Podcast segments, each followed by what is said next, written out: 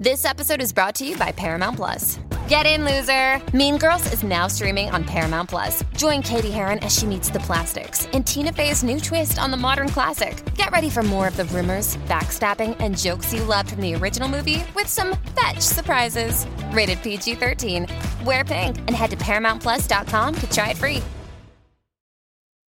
Here at Astonishing Legends, our show is rooted in many types of stories. But one of the anchors of our ever-expanding archive of shows would have to be hauntings. In the paranormal world, the term haunting has come to encompass many things, from poltergeists to skinwalkers to possessions. Perhaps people use it a little too quickly, and as a result, they oversimplify a complex variety of events. This, in turn, might be making it harder for us mortals to figure out what's going on in these cases. Are we trying too hard to put disparate things in the same box together so we can comprehend them better? And when we do that, are we turning our backs on the entropy of the universe? It's hard to say because right now, we don't know. But whatever the proper term for a chain of events like these, tonight, we dive into one of the most famous hauntings of recent memory, a legend that is just weeks away from the fiftieth anniversary of when it all began. It's inspired an entire franchise of eight movies, the Conjuring series, one of which was released just five days before we recorded this show. When a legend moves through time, getting told and retold again, often with embellishments and changes, the story at the root of it sometimes gets lost. But, as we like to say, invariably, something happened that made this story into a legend. In this case, it was a haunting that, while possibly active for almost a century prior, became particularly agitated when the Perron family, seeking a simpler life and a change of scenery, moved into an idyllic rural farmhouse in Harrisville, Rhode Island in nineteen seventy-one. You probably think you know this story, but if the movie is all you know, you've barely scratched the surface.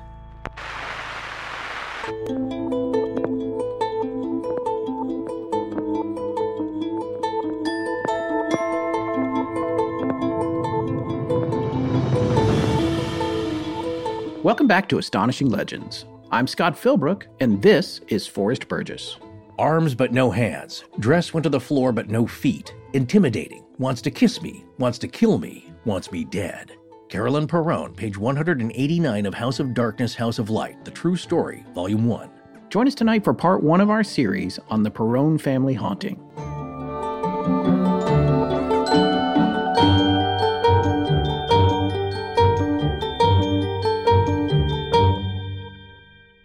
And we're back. That we are, folks. Thanks for sticking with us after our recent two-week break. Those come up naturally during the year on a bi-weekly schedule, but only three times, so don't worry. We're still year-round, and another show from us is nearly always just around the corner. Oh, and also, we wanted to let listeners of The Midnight Library know Miranda Merrick and Mister Darling over there just did a crossover episode, literally crossing over the pond, with the hit mm, podcast mm. out of the U K, Lorman. Yes, the Lorman are comedians James Shakeshaft and Alice Dare Beckett King. And whenever they have the Midnight Library crew on, things get a little squirrely. I thought that episode was hilarious, and Lorman is a great show, too. If you haven't heard it before, find it wherever you get your podcasts and look for Season three, Episode sixty-nine, titled The Midnight Library two, The Ghost of Harry Mayne, which has already been released. Ah, uh, yes. Well, in other exciting crossover news, we also just did a roundtable episode with our good friends Adam and Matt over at Graveyard Tales, where we talked about disclosure, multiverses, and James Dean's Haunted Transaxle. Haunted or cursed? I can't, I can't ever get that straight. Well, you're just going to have to listen to find out. The episode goes live on the Graveyard Tales feed on June eighteenth of twenty twenty-two. And on top of that, we shot video of it, and both our Patreon as well as theirs will be posting that on June twentieth of twenty twenty-one. So patrons, keep your eyes open for that. Just like Lorman, you can find Graveyard Tales anywhere you get your podcasts, as well as in dark alleys behind curiosity stores in Nashville, Tennessee. Ooh, well, speaking of which, should we mention Nashville? No, not yet. It's not official yet. Why Why not? Well, still looking for a landing site. I will say this, however, if you're not too far from Nashville, Tennessee, and you're available August seventh of two thousand twenty-one, put a little X on your calendar for that evening. Ooh, cryptic. Well, anyway, tonight's a fascinating show. But before we get into it, a word of warning. Now, we know, uh, because we hear from our listeners frequently, that we have lots of younger ears listening, and we'd like to take a moment to warn you about tonight's show. While it's not explicit in nature, per se, it will depict particularly graphic violence in a way that may not be suitable for younger children. So, listener discretion is advised. Let's get into The Conjuring.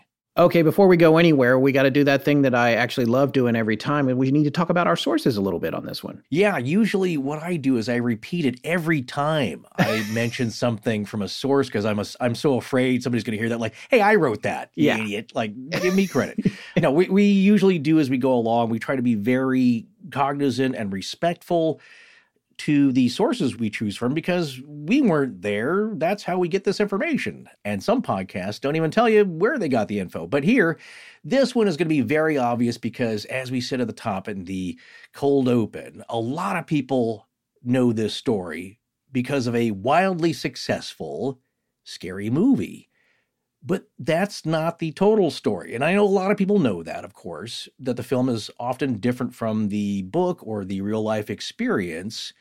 But we're going to take a look at how different and what is different and why, as sworn to by one of the people who experienced it, the real life experience is so much scarier than the film you saw. Yeah, there's a lot of great stuff that never made it from the true story into the movie. And we've encountered this before. It's a lot like Skinwalker Ranch.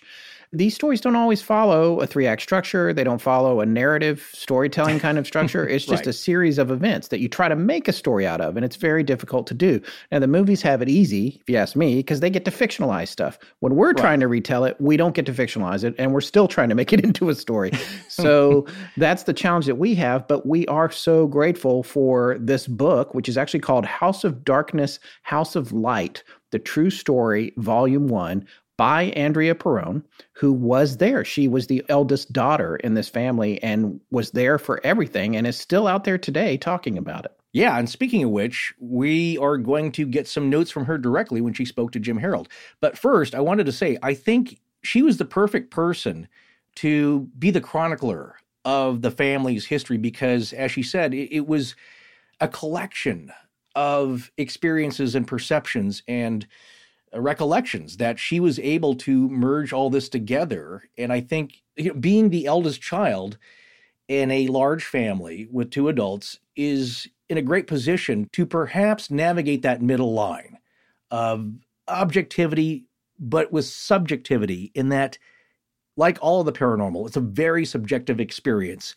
And you need to blend that with objectivity as best you can. But really, it's a personal experience that you you got to go through. So yes, I tip my hat to you and bow down to you because it's quite a tome. Volume one is five hundred pages alone, and you you knocked that out in two days. Yeah, two and a half, to be fair. Yeah. But you kept texting us, uh, Tess and I, like, I know it's long, but uh, this is chilling. Yeah, it really is. And it, and it was very compelling as well. And uh, if we didn't say it already, you can, of course, find her book on Amazon dot com, but you can find it at a at an actually at a little bit of a discount from Amazon at author house dot com, which is her publisher. That's A U T H O R. H O U S E dot com, probably puts a, a little more money in her pocket as well if you buy it there. So, but you can get it on Amazon. We'll have links to all the places you can get it in the show notes here. author house dot com or Amazon dot com. Andrea Perron, P E R R O N, House of Darkness, House of Light. And there are three volumes. Now, so far, as Forrest said, I've read the first yeah. one uh, cover to cover, and I think I'm going to have to read the other two as well. And uh, have them on my Kindle, and it's so heavy I can't pick it up off the desk anymore. But uh. It's a life story, the life story of, uh, what, five daughters, yeah. two adults, seven people. Yeah, seven people and a dozen spirits. At, At the minimum, yeah. Some animals in there, and uh, it's really, she does a great job, though, of getting everyone's perspective and and utilizing it, because that's important. As those of us who like the paranormal and these kind of stories, it is like Seven Samurai. Depending on who you ask, you get a different perspective. but all together you get the big picture. So it was quite a monumental feat to write. As she said in her interview with Jim Harold, the first book came out in uh, two thousand eleven. Yes. And I think volume three was published in two thousand fourteen. So that would be a year after her interview with Jim. Okay, so moving on to source number two. This is the one that everybody is, I'm sure, familiar with. It's the movie The Conjuring, the motion picture, from two thousand thirteen. From director James Wan, who's become a, a cult hero to a lot of horror movie fans. You'll all know him from the Saw and Insidious movies fame. That's his line there. The Curse of La Llorona. And, of course, The Conjuring movies universe. Annabelle, The Nun, and the upcoming The Nun two, and The Crooked Man. Did he do all of those? I mean, I know it's like eight movies. When you look at it, uh, he's he's directed some of them. He's produced some of them. Some yeah. of them he's directed and produced. So he's right. very much involved with this. Uh, movies are a extremely collaborative experience and project here. But you could say that he's definitely part of the inner soul of this franchise. And each of these characters are connected. And this is, you know, some people might say like, oh, come on, you're just cranking these out to make money. But here's what I like about it. They're interwoven. So the Nun character is interwoven into the Conjuring movie. All of these spinoffs here, the Crooked Man, they appear in different timelines throughout as the movies were released chronologically. That's not how the story, the narrative takes place. So if you look online, we'll, we'll certainly have a link to it. You can watch them as they were released, and you'll, of course, experience them as the movies were created, and that informs the story. Or you can go back and watch them in chronological narrative order, which is what I'm doing. And it's a lot of fun because you could see the birth of these ideas take place as a narrative and evolve all the way through. Oh, that's kind of like some people you know, want to do with Star Wars, right? Well, you're going to have to put down okay. now, since you're got, putting doing, it in the right order. Yes. Yeah. Right. Right. You need to put that in the show notes so everybody can figure out which way to go with it. We will do that. Yeah. There's a few articles I found. It's, uh, it is one of those fun things where you have a choice. In this case, though, all of these characters evolve into a, their own timeline. So, uh, this was a, uh, a, quite an effort also here with The Conjuring in twenty thirteen uh, from writers Chad Hayes and Carrie W. Hayes. People will know Patrick Wilson as uh, everybody's uh, favorite paranormal duo, the Warrens. He stars as Ed Warren, Vera Farmiga as Lorraine Warren, Ron Livingston from The Office fame, which I, I certainly love. He's Roger Perron, and Lily Taylor, who's terrific. She's Carolyn Perron, and Shanley Caswell is Andrea Perron, our author whose book we're pulling from here. So, of course, that's going to be the most popular source that everyone knows. And why we're including it is that Angela Perron really liked this film. She understands that it's its own thing. You can't have a film that mirrors exactly the, the events in real time, much like the Mothman Prophecies is not going to be an exact documentary of everything that happened. You take some license. It's its own creative thing. So she realizes that, and she thought it came out really well. She had nothing but terrific things to say about it. And you'll hear about her thoughts that don't appear anywhere else and some inside information in the interview with Jim Harold for his Paranormal Podcast, number three oh nine. Yes, definitely check that out. It's worth listening to. Uh, we're trying to get a hold of her, too, but we haven't heard back yet, so we're not sure that she's going to be on this series. But either right. way, he did a, a really great interview with her, which I really enjoyed listening to after yeah. reading Volume one of her story. I also just quickly want to say that I'm a huge fan of Lily Taylor, but oh, it's yeah. difficult, even in a horror film, not to, when she comes on screen, to hear her singing her famous song from Say Anything, which was Joe Lies.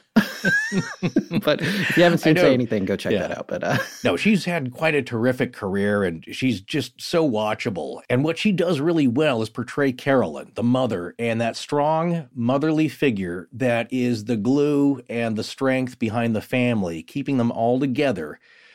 But her experience was a lot different than the daughter's. So, again, she'll tell you, though, in this interview what was different. Now, I want to make a note here because you won't find these on the Paranormal Podcast free feed because it came out in two thousand thirteen. So you're going to have to join his Paranormal Plus Club to get those archive shows. But I tell you, it's worth it. Before we started this podcast, I was a member because you get hundreds of podcasts. It's unbelievable. He's been podcasting since two thousand five.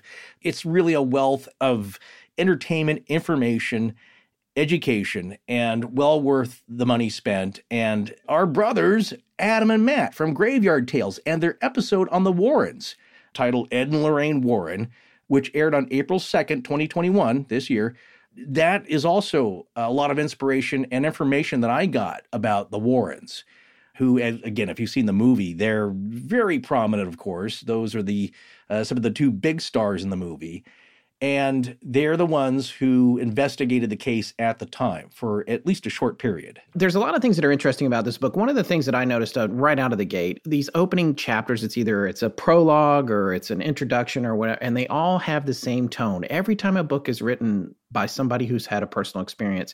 And it's weird. It has a a feeling for me now because I've had a personal experience. And whenever I try to tell that story, I'm like, no, you have to believe me. This is real. It really happened. And that's how it all feels. It's and, yeah. and some of the things that she mentions in this is she says, quote, this is delving into, and I'm talking about Andrea Perron in her book. This is mm-hmm. location one seventy-three of the Kindle edition of uh, volume one of their of her book. Delving into the painful memories has proved difficult. Rekindling imagery, disturbing emotions, long repressed, which is a very genuine and sincere feeling. But there's also that whole thing about like, well, it doesn't matter to me if you believe this, and it doesn't matter where you are on it. I want to tell this story. We're going to get it out there. She's saying the same thing. It's what Terry Lovelace will say. It's what anybody will say that right. has a story like this to tell. And in a way, when I hear that statement, that's me feeling like, okay, this person really went through something. The person that doesn't yeah. say this is the person that maybe is making it up. And that's what I think is something that's occurred to me after all these yeah. years of yeah. doing this. And here's the other thing she said about a personal experience in her book. Acquiring knowledge through direct experience is a blessing and a curse. It defines, then redefines. Once something so extraordinary has been witnessed, there is no escaping the imagery impaled in a memory. It cannot be explained and it cannot be denied. There is no legitimate reason to dismiss otherwise consistently reliable senses. Again, House yeah. of Darkness, House of Light, The True Story, Volume one. I won't say it every single time, but we do like to do our attributions. I'll and, jump uh, in when uh, when you when you fail to do it. But yes, uh, that's from one, AuthorHouse Publishing. So, uh, and there's one great quote that Andrea attributes to her mom, Carolyn, from the Jim's interview here, about people who don't believe her, don't believe the story, don't you know think the family is just a bunch of fakers and, and making stuff up. Uh, her mom always says, "What you think of me is none of my business." So you go on about your thoughts and whatever you think about the story and us uh, as as people and our verisimilitude, but I don't care to hear it. It just doesn't affect me, because that's what most people will say who've experienced something. Her name is uh, escaping me right now, but the very lovely woman at Pontefract who had the experience, she goes, you know, uh, in her Yorkshire accent, I don't care if you don't believe me. Carol Fieldhouse, yes. That's right, yes, yes. It's been a while, but... No, uh, it has been a while. I couldn't have done yeah, that without no, she was. Uh, she's terrific and lovely, and and there's some similarities between all these experiencers in that... After a while, it's never great. Uh, people that say like, well, you just did this or you're just saying this to make a buck. You're all millionaires off of all this. It's like, that's nothing could be further than the truth. And then I like to point out that all the people that spend their time debunking all this stuff, and that's different. That's a cynical approach, not a skeptical approach. As we often say, I just want to make clear of that, is that uh, we believe in questioning everything, which is a form of skepticism. Question everything, especially if you believe in it. The cynical part of that is that all this is baloney. Don't question it. You don't need to. I know the answers already. And we don't like that tack because we think it's limiting at the very least. So in light of those people who make a living out of debunking stuff, you can logically and honestly say they're making money off of the reverse position and argument of these things. That's how they make their living. Yeah, they're making more money than these people right. are making. Off, you know, if you put a table up in your yard and you charge people tickets to come look at Kelly Hopkinsville or, you right, know, Andrea right. Perron, I, you know, I hope she's doing very well. But I'm telling you something, when you self-publish a book, you'd be very surprised at how much you're not making in that process. I love There's not a lot yeah, left over by the time it's printed and right. shipped. Yeah. And I don't short shrift anybody that makes their living writing critical viewpoints, because we need that. We need the Michael Shermers. We need the Brian Dunnings. I just want people to be fair and open and, and honest with themselves and the rest of us and what they find and, and consider everything. But it's also a living. And there's certainly debunkers of this case saying that, uh, you know, the Warrens are full of it. Uh, this family are just a bunch of great actors. None of this really happened. And, you know, they're doing it for attention. And, well, yeah, you're part of that, too, if you write about this and come out with public statements and uh, and articles. So that's just my point. Let's come back to Andrea. Let's come back to her book. And, and one of the things that I really enjoyed about it was how much extra detail there was in there, which, of course, mm. you would expect to be in five hundred pages over a movie that's only ninety minutes, which is probably about a script's maybe one hundred twenty pages. So there's a lot of extra info here. And the movie does a good job of showing the family and the family dynamic, and, and that stuff's there. But there's a lot of things in the book that got lost. You know, one of the things that I noticed in, in reading volume one of the series was how How important Carolyn was, how important mm-hmm. the mom was in the equation.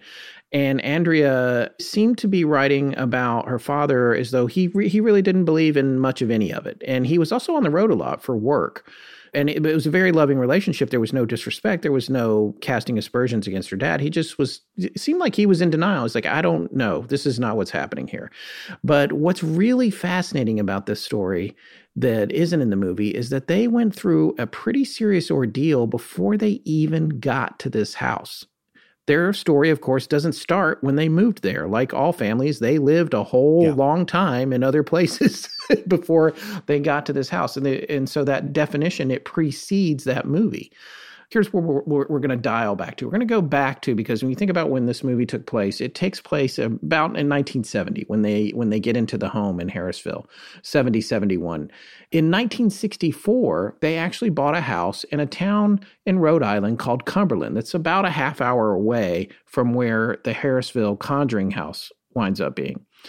Just a little bit of quick background on the family. We have the dad, Roger, and the mom, Carolyn, and they have five girls. They have Andrea, who is the oldest. She's the author who wrote the uh, the books and the memoirs, and she compiled everyone else's stories and put them into uh, volume three, I believe. She has most of that stuff in.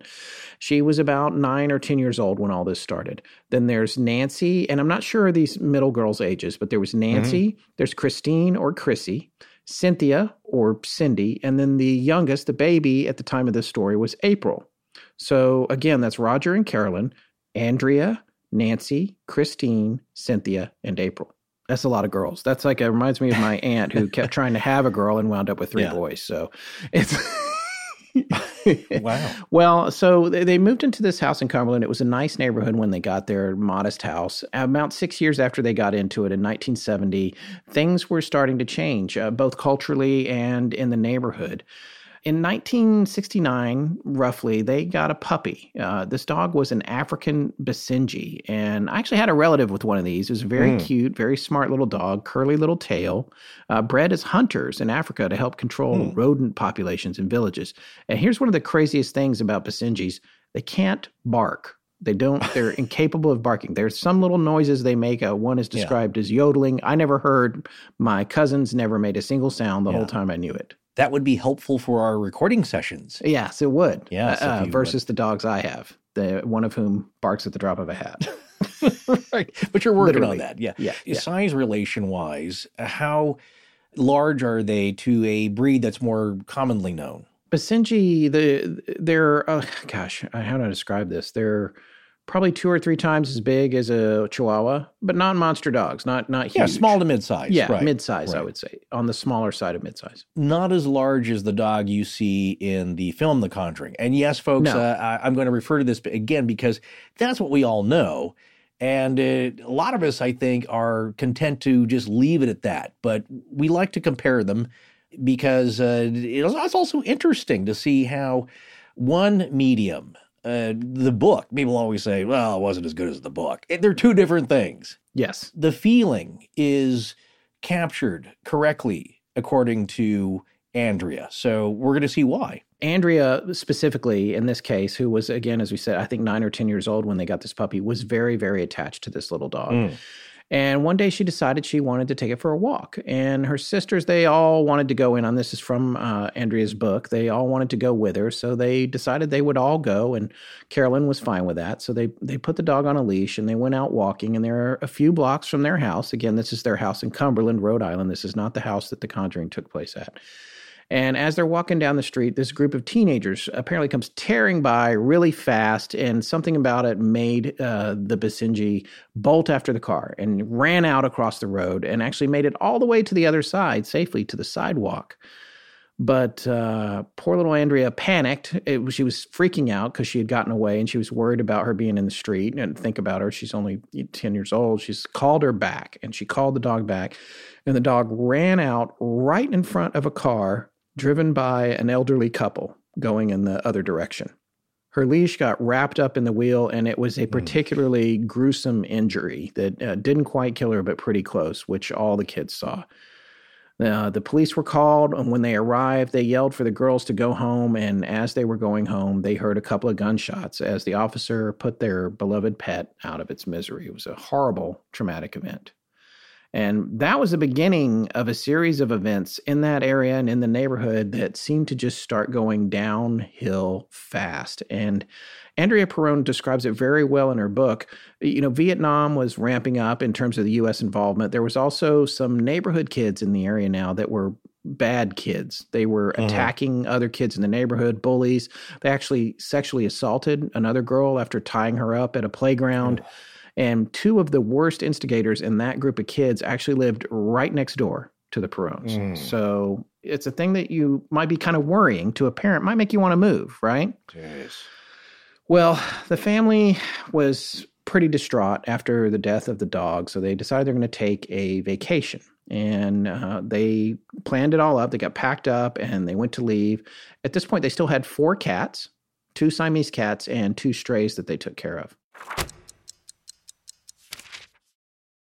This episode is brought to you by Paramount Plus. Get in, loser! Mean Girls is now streaming on Paramount Plus. Join Katie Heron as she meets the plastics in Tina Fey's new twist on the modern classic. Get ready for more of the rumors, backstabbing, and jokes you loved from the original movie with some fetch surprises. Rated P G thirteen. Wear pink and head to Paramount Plus dot com to try it free.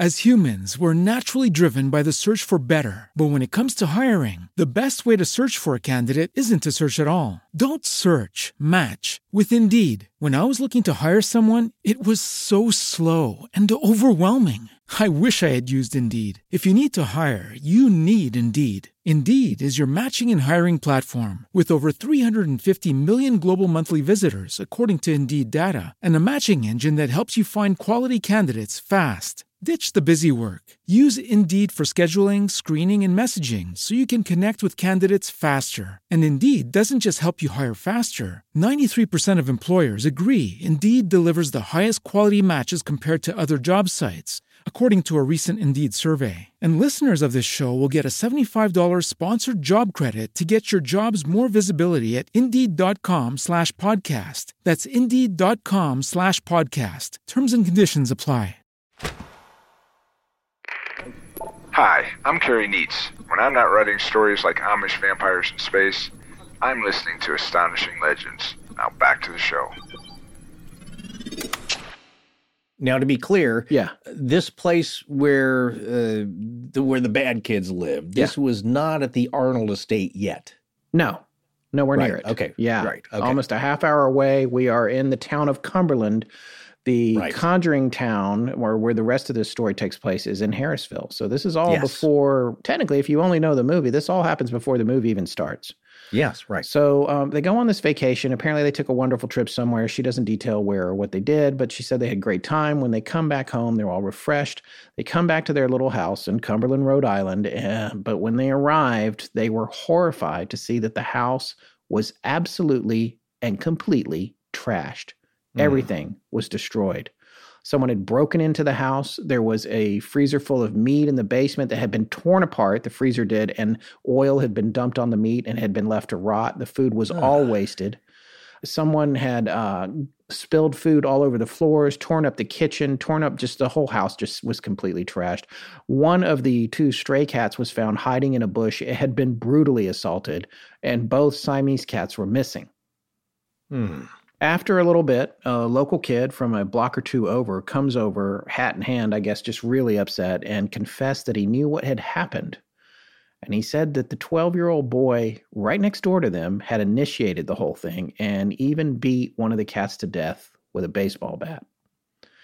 So uh, Carolyn, of course, is completely beside herself. She goes over, confronts the mom next door. The mom mm-hmm. covers for this kid who briefly appeared in eyesight in the background inside the house, and they could see that he was covered in scratches from oh, beating the cat to death. Oh.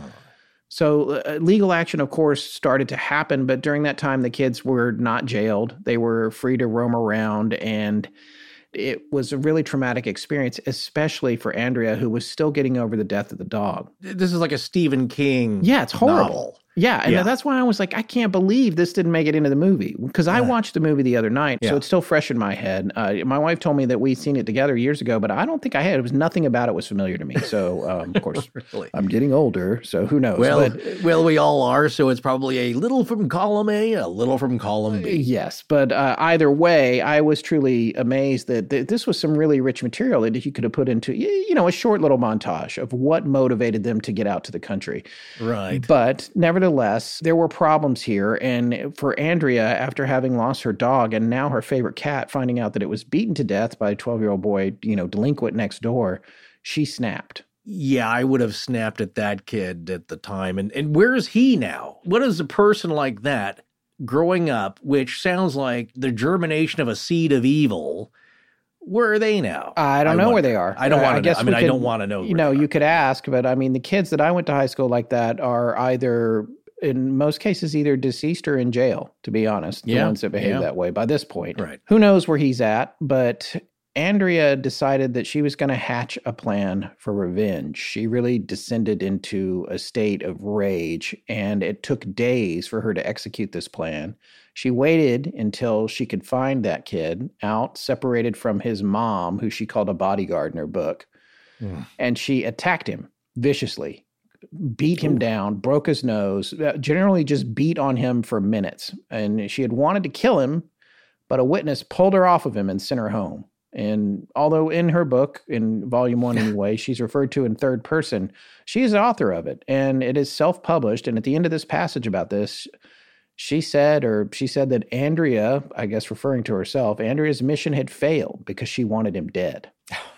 Good for her, though, to beat him within an inch of his life. Well, I think it was only an inch of his life because she got pulled off of him. And violence right, well, is never the answer, Forrest. No, it is not. No, but, like I said, but sometimes you like to see people get their just desserts, yes. don't you? Well, yeah. apparently the charges were dropped. There's not a lot of elaboration there, but um, it seems like all of this was part of what was getting Carolyn and Roger thinking about moving. Carolyn more so than Roger, because financially it just didn't seem like something they could do. It's quite a remarkable story. But one thing I wanted to address, because this is another thing that people always say, and, and comics are famous for this.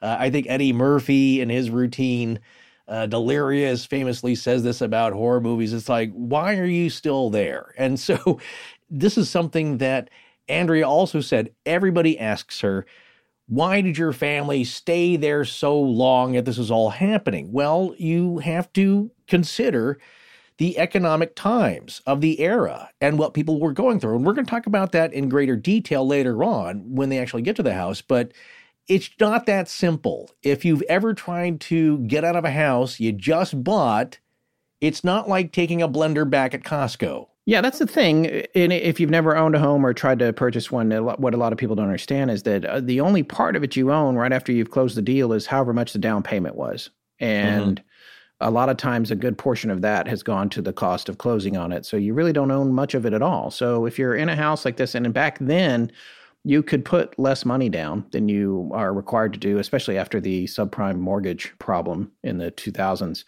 Yeah. So when you go to sell the house, what you walk away, the bank owns most of it. And so you only have a few thousand dollars or maybe ten thousand dollars when you leave. You can't go get into another house for that. So it, it's really, really difficult to make that jump, as a lot of people are finding out these days. There's no question, though, that Roger and Carolyn knew that this was not a great situation, what was going on here between the dog and the cat and the delinquents next door. Things were not great. And Carolyn, I think, had that spidey sense. She was like, I got to get my kids out of here. I don't care what the situation is. We got to get them out of here. But Roger was adamant that they couldn't afford it. There's no way they're going to be able to do anything now. And on top of that, he had to get back out on the road, back to his job, because he had a sales job, um, which was it's uh, Andrea doesn't go into a lot of detail about it. I'd love to ask mm-hmm. her about it if we get a chance to talk to her. But for whatever reason, he was out on the road a lot and had to travel a lot. In the movie, I think they portray uh, him as a long-haul trucker. Yes, so, I saw I mean, that. I saw yeah. there was a truck in the yard, and they implied that. But I, I don't think that's what it was, but maybe it was. It's It was right. described as a salesman in the book. Either mm-hmm. way, maybe he had all that going on. And they, I know he's a hardworking guy, but here's here's the next thing that happened. This was the straw that broke the camel's back. Turns out that Carolyn had made a little rock garden out by the entrance to the driveway to this house in Cumberland. And in this mm-hmm. rock garden, she had a, a big stone, and she had planted some, you know, beautiful flowers around it, like a normal little rock garden situation. But it would seem that this stone was shaped a little bit like a tombstone, which mm. was an accident. It was just kind of a large rock that looked kind of like a tombstone. And yeah. one morning, one of their neighbors who lived, I guess, down the hill, the house below them is how it's described in the book, got in his truck to leave. And as soon as he turned it on, he had a heart attack, a massive heart attack, and died. And the truck just came up the hill right into their driveway and smashed into the tombstone at the end of the driveway, where he was found dead in the truck. No way. This is after the dog died, and I'm not yeah. la- making light of that. This is after the no. dog died, after the del- group of delinquents destroyed the house and killed one of the cats with a baseball bat. And now we've got the neighbor crashing his car into the tombstone-like rock at the end of the driveway after having a massive heart attack. Well, see, that would be what would uh, be considered a synchronicity event. Yeah. The tombstone was not, uh, it's not for him, of course. He, no one's buried there. It's just an ornament in their rock garden. Yeah. But it ends up having significance tied to another event just by causality. Yeah. Of two separate things. Anyway, so that, that was Yeah, and here's weird. the thing. Yeah. He was dead before he hit it. And while they were uh, dealing with the aftermath of it, the mother of the juvenile delinquent next door comes out yelling at Carolyn about the tombstone in her driveway. Mm-hmm. And again, this all it sounds like a, a scene from a Spielberg movie, all this stuff that's happening. I can't believe this well, didn't make it into the film. Yeah, it's it. It's the, uh, remember the, the the bad egg that goes to the uh, sanitarium? Yes, and yes. He has something evil whispering into his ear, goading him on. It sounds like this. Yeah. And of course, a lot of us, maybe most of us, have run into a family like that. Well, after all of this happened, in addition to everything that was going on there, the wife of the gentleman who had the heart attack started calling Carolyn a witch, accused her of being a witch. Right. Right, because she's like, oh, you put a tombstone and what's going on up there? So this was it for her. And she's trying to talk Roger into the moving. He's like, we don't have any equity in this house. There's no way we can move. We can't afford it. And she's beside herself. She's worried about her kids. She's worried about how angry Andrea has become. And she's worried about the neighborhood in general. And probably also on the news, the Vietnam War is escalating. Uh, er- everything is probably closing in. And there's a, a feeling happening that they need to get out, that they need to move. And she wants to do something about it. Well, Roger's out of town on business again, and according to Andrea, Carolyn had gone to take her to a music lesson, and she needed to kill time while she was waiting for Andrea to finish her music lesson. So she picked up this newspaper to read, like you do when you're a parent waiting for your kid to finish X, Y, or Z, soccer game or whatever. And this was a northern Rhode Island paper called the Woonsocket Call. It's now just called The Call. It's been around for one hundred twenty-eight years at this point. It was already seventy-eight years old the day that Carolyn picked it up to cure her boredom. And on that day, as she thumbed through the paper, she arrived at the classified ads. Now, not a lot of people reading papers anymore, but for those of you youngsters who don't look at the classified ads, that's a bunch of little tiny ads and boxes, and usually in the back pages of maybe the uh, Section A or Section B. There's all kinds of things for sale. It's the Facebook marketplace, except back when it was in print. Yeah. So uh, she's looking through here, and as she's looking through them, she's not looking for anything in particular. She comes across an ad that really caught her eye, and it said, quote, nine-room colonial farmhouse with barn plus two hundred acres, Harrisville, seventy-five thousand dollars. That was it, mm. just that small collection of words. That's from page eleven of her book. And that's how, so I was looking up these rates. That's three hundred seventy-five dollars an acre, not including the house. And uh, I took a look up there today. The going rate for one particular good chunk of similar farmland is now two thousand three hundred seventy-nine dollars. However, ooh, in nineteen seventy-one, three hundred seventy-five dollars was equal to about twenty-four hundred dollars. So mm-hmm. it seems like the okay. market is flat in Harrisville between nineteen seventy-one and now. Uh, if you if you take inflation into account, yes. Right, right, right. Yes. Okay, so it's holding its value, but two hundred acres is nothing to sneeze at. I'd no, that's have, a that's uh, a good chunk of land. And sure. Well, I guess when she saw this ad, it was well after nine p.m., but something about it compelled her to call the realtor that very night, and she did. And she wound up making an appointment to see it alone while mm. Roger was out of town. Okay. She never mentioned to the realtor that there was no way, even at that price, that her family could afford the house. Well, her best friend came over, Kathy, who's referred to frequently in the book, and uh, she drove out to see the house by herself. And she went out to it with the realtor. I guess it's, I think it's implied in the same car. The village of Harrisville was quiet and beautiful, and the road to the farm was long and winding, and it just got more and more beautiful as they went. Carolyn was beside herself with excitement.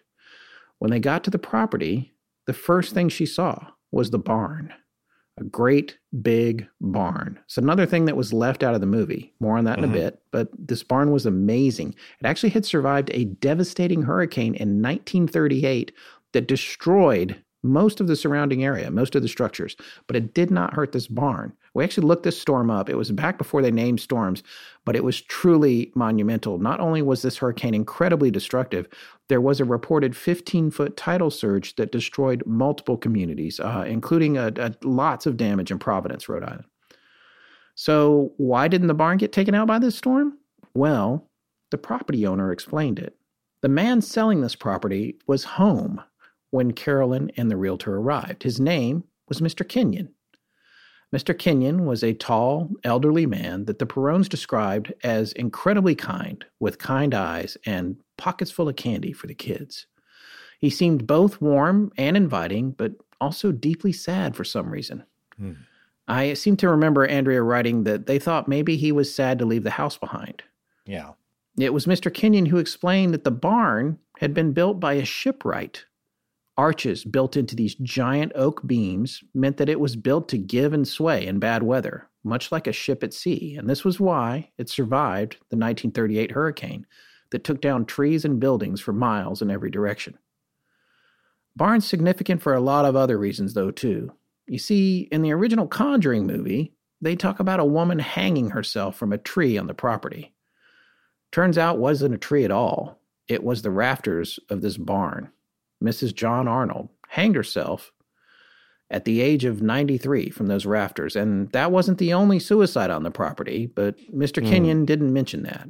Carolyn and her family would learn more about that later. Mister Kenyon also explained that the house was part of the Providence Plantations. And uh, historically, I didn't know what this was. I had to look this up. Here's the first paragraph on the wiki entry for that. Providence Plantations was the first permanent European-American settlement in Rhode Island, established by a group of colonists led by Roger Williams and Doctor John Clark, who left Massachusetts Bay Colony in order to establish a colony with greater religious freedom. Providence Plantations became the colony of Rhode Island and Providence Plantations, which became the state of Rhode Island and Providence Plantations after the American Revolution. Mister Kenyon said the property had been deeded in sixteen eighty and the house finished in seventeen thirty-six, and rumor had it that it was part of the Underground Railroad, too. He then added, and this is a quote, "This is a wonderful place to raise a family." Mm. End quote. Are we heading here towards something existential, pulling Carolyn Perron to this property and her family? I just I want a little bit of a tidbit hint here. Well, I think that might be what's going on. As the okay. details unfold, you're going to find out that there's a lot more than meets the eye when it comes to this story yeah. and what drew her to that house yeah. in the first place. And this yeah. is just the beginning of that relationship. Again, right, all stuff that right. took place before the movie even starts. Right. I can't believe this was all left out. But anyway, so here, Carolyn is just completely enamored with it. The land is beautiful. It's sunny. It's gorgeous. The house is amazing. It's a it's a big piece of land. Roger is out on the road for work, and she writes a check for five hundred dollars on the spot in what they call earnest money. That's like a deposit. Mm-hmm. Right there. Takes nearly all the money that she and Roger had to their name. Uh, except for, you know, a little bit left over for food for the next week or two. She bought the farm, or intended well, to, anyway. Yeah, not not in the... Yeah, I just wanted to work a dad joke yes. in. Like I see, okay. Could, still could. Um, a few characters in the story will, or we'll hear about them. Yeah, well, okay. She goes back home. Roger comes back off the road. They have a heated discussion. He's like, you did what? He could not believe it. And I want to be clear here that the way Andrea describes her parents' relationship is it, there's not any disrespect between them. They have different minds about things, but there's not of like, there's not that fifties vibe of like, you're a woman, you went out and bought a house. It's more just like, right. What are you doing? We can't afford this, you know? And her right, saying, right. I know we can't, but we need to do it. With This is horrible. We can't stay here. Look what happened to the dog and the cat and the yeah. and the gravestone in the yard. Well, she probably didn't call it that. but And he was like, yeah, I know, you're right. All that stuff stinks, but we don't have any equity in this house. We can't do this. There's no way we can do this. And she's like, please, just come take a look at it. Please. And he's like, all right, fine. I'll look at it. And so they head out there with the girls to go look at this house. Mister Kenyon's there. He's waiting for them. He's got candy for the kids. They're all standing around looking, and Roger has a good feeling about it. It's a beautiful day. He's kind of taken in by it. Mister Kenyon, who's very sweet, uh, tells the kids they can go run and do whatever they want, go wherever they want, which Andrea said made Carolyn very nervous because she knew they were mm. crazy. They would get out and get crazy. There's streams. There's all this land. And um, as they're exploring it, Roger's trying to focus on, okay, I've got to, you know, I've got to sort of inspect it. Is it, is the roof good? Does it have, you know, yeah. does it have good bones? And he's trying to stay focused, but he's also very much pulled in by this house and this possibility of this idyllic life that they might have here when they think about what they're facing back in Cumberland. So he's walking around. They're trying to figure out which way he's going to go. And finally, at one point, he goes down to this creek on the property. He takes his shoes off. He's walking in the water. He's having a moment, basically. Mm-hmm. And mm-hmm. he comes back and he agrees that they need to try and get it. So they decide that they're going to try and purchase this place.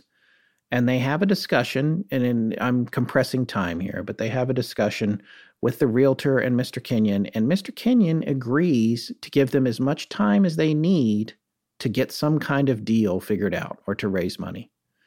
So the family goes home. They're excited, but they also don't have any idea how they're going to do this, because even if they sell this other house, it's not going to be enough money. There's a survey that comes in, and it's like, oh, it's not two hundred acres. It's really one hundred ninety. Mister Kenyon's like, they must have screwed up the survey, but I'll tell you what, mm. I'll come down off my price. He came down a yeah. little bit.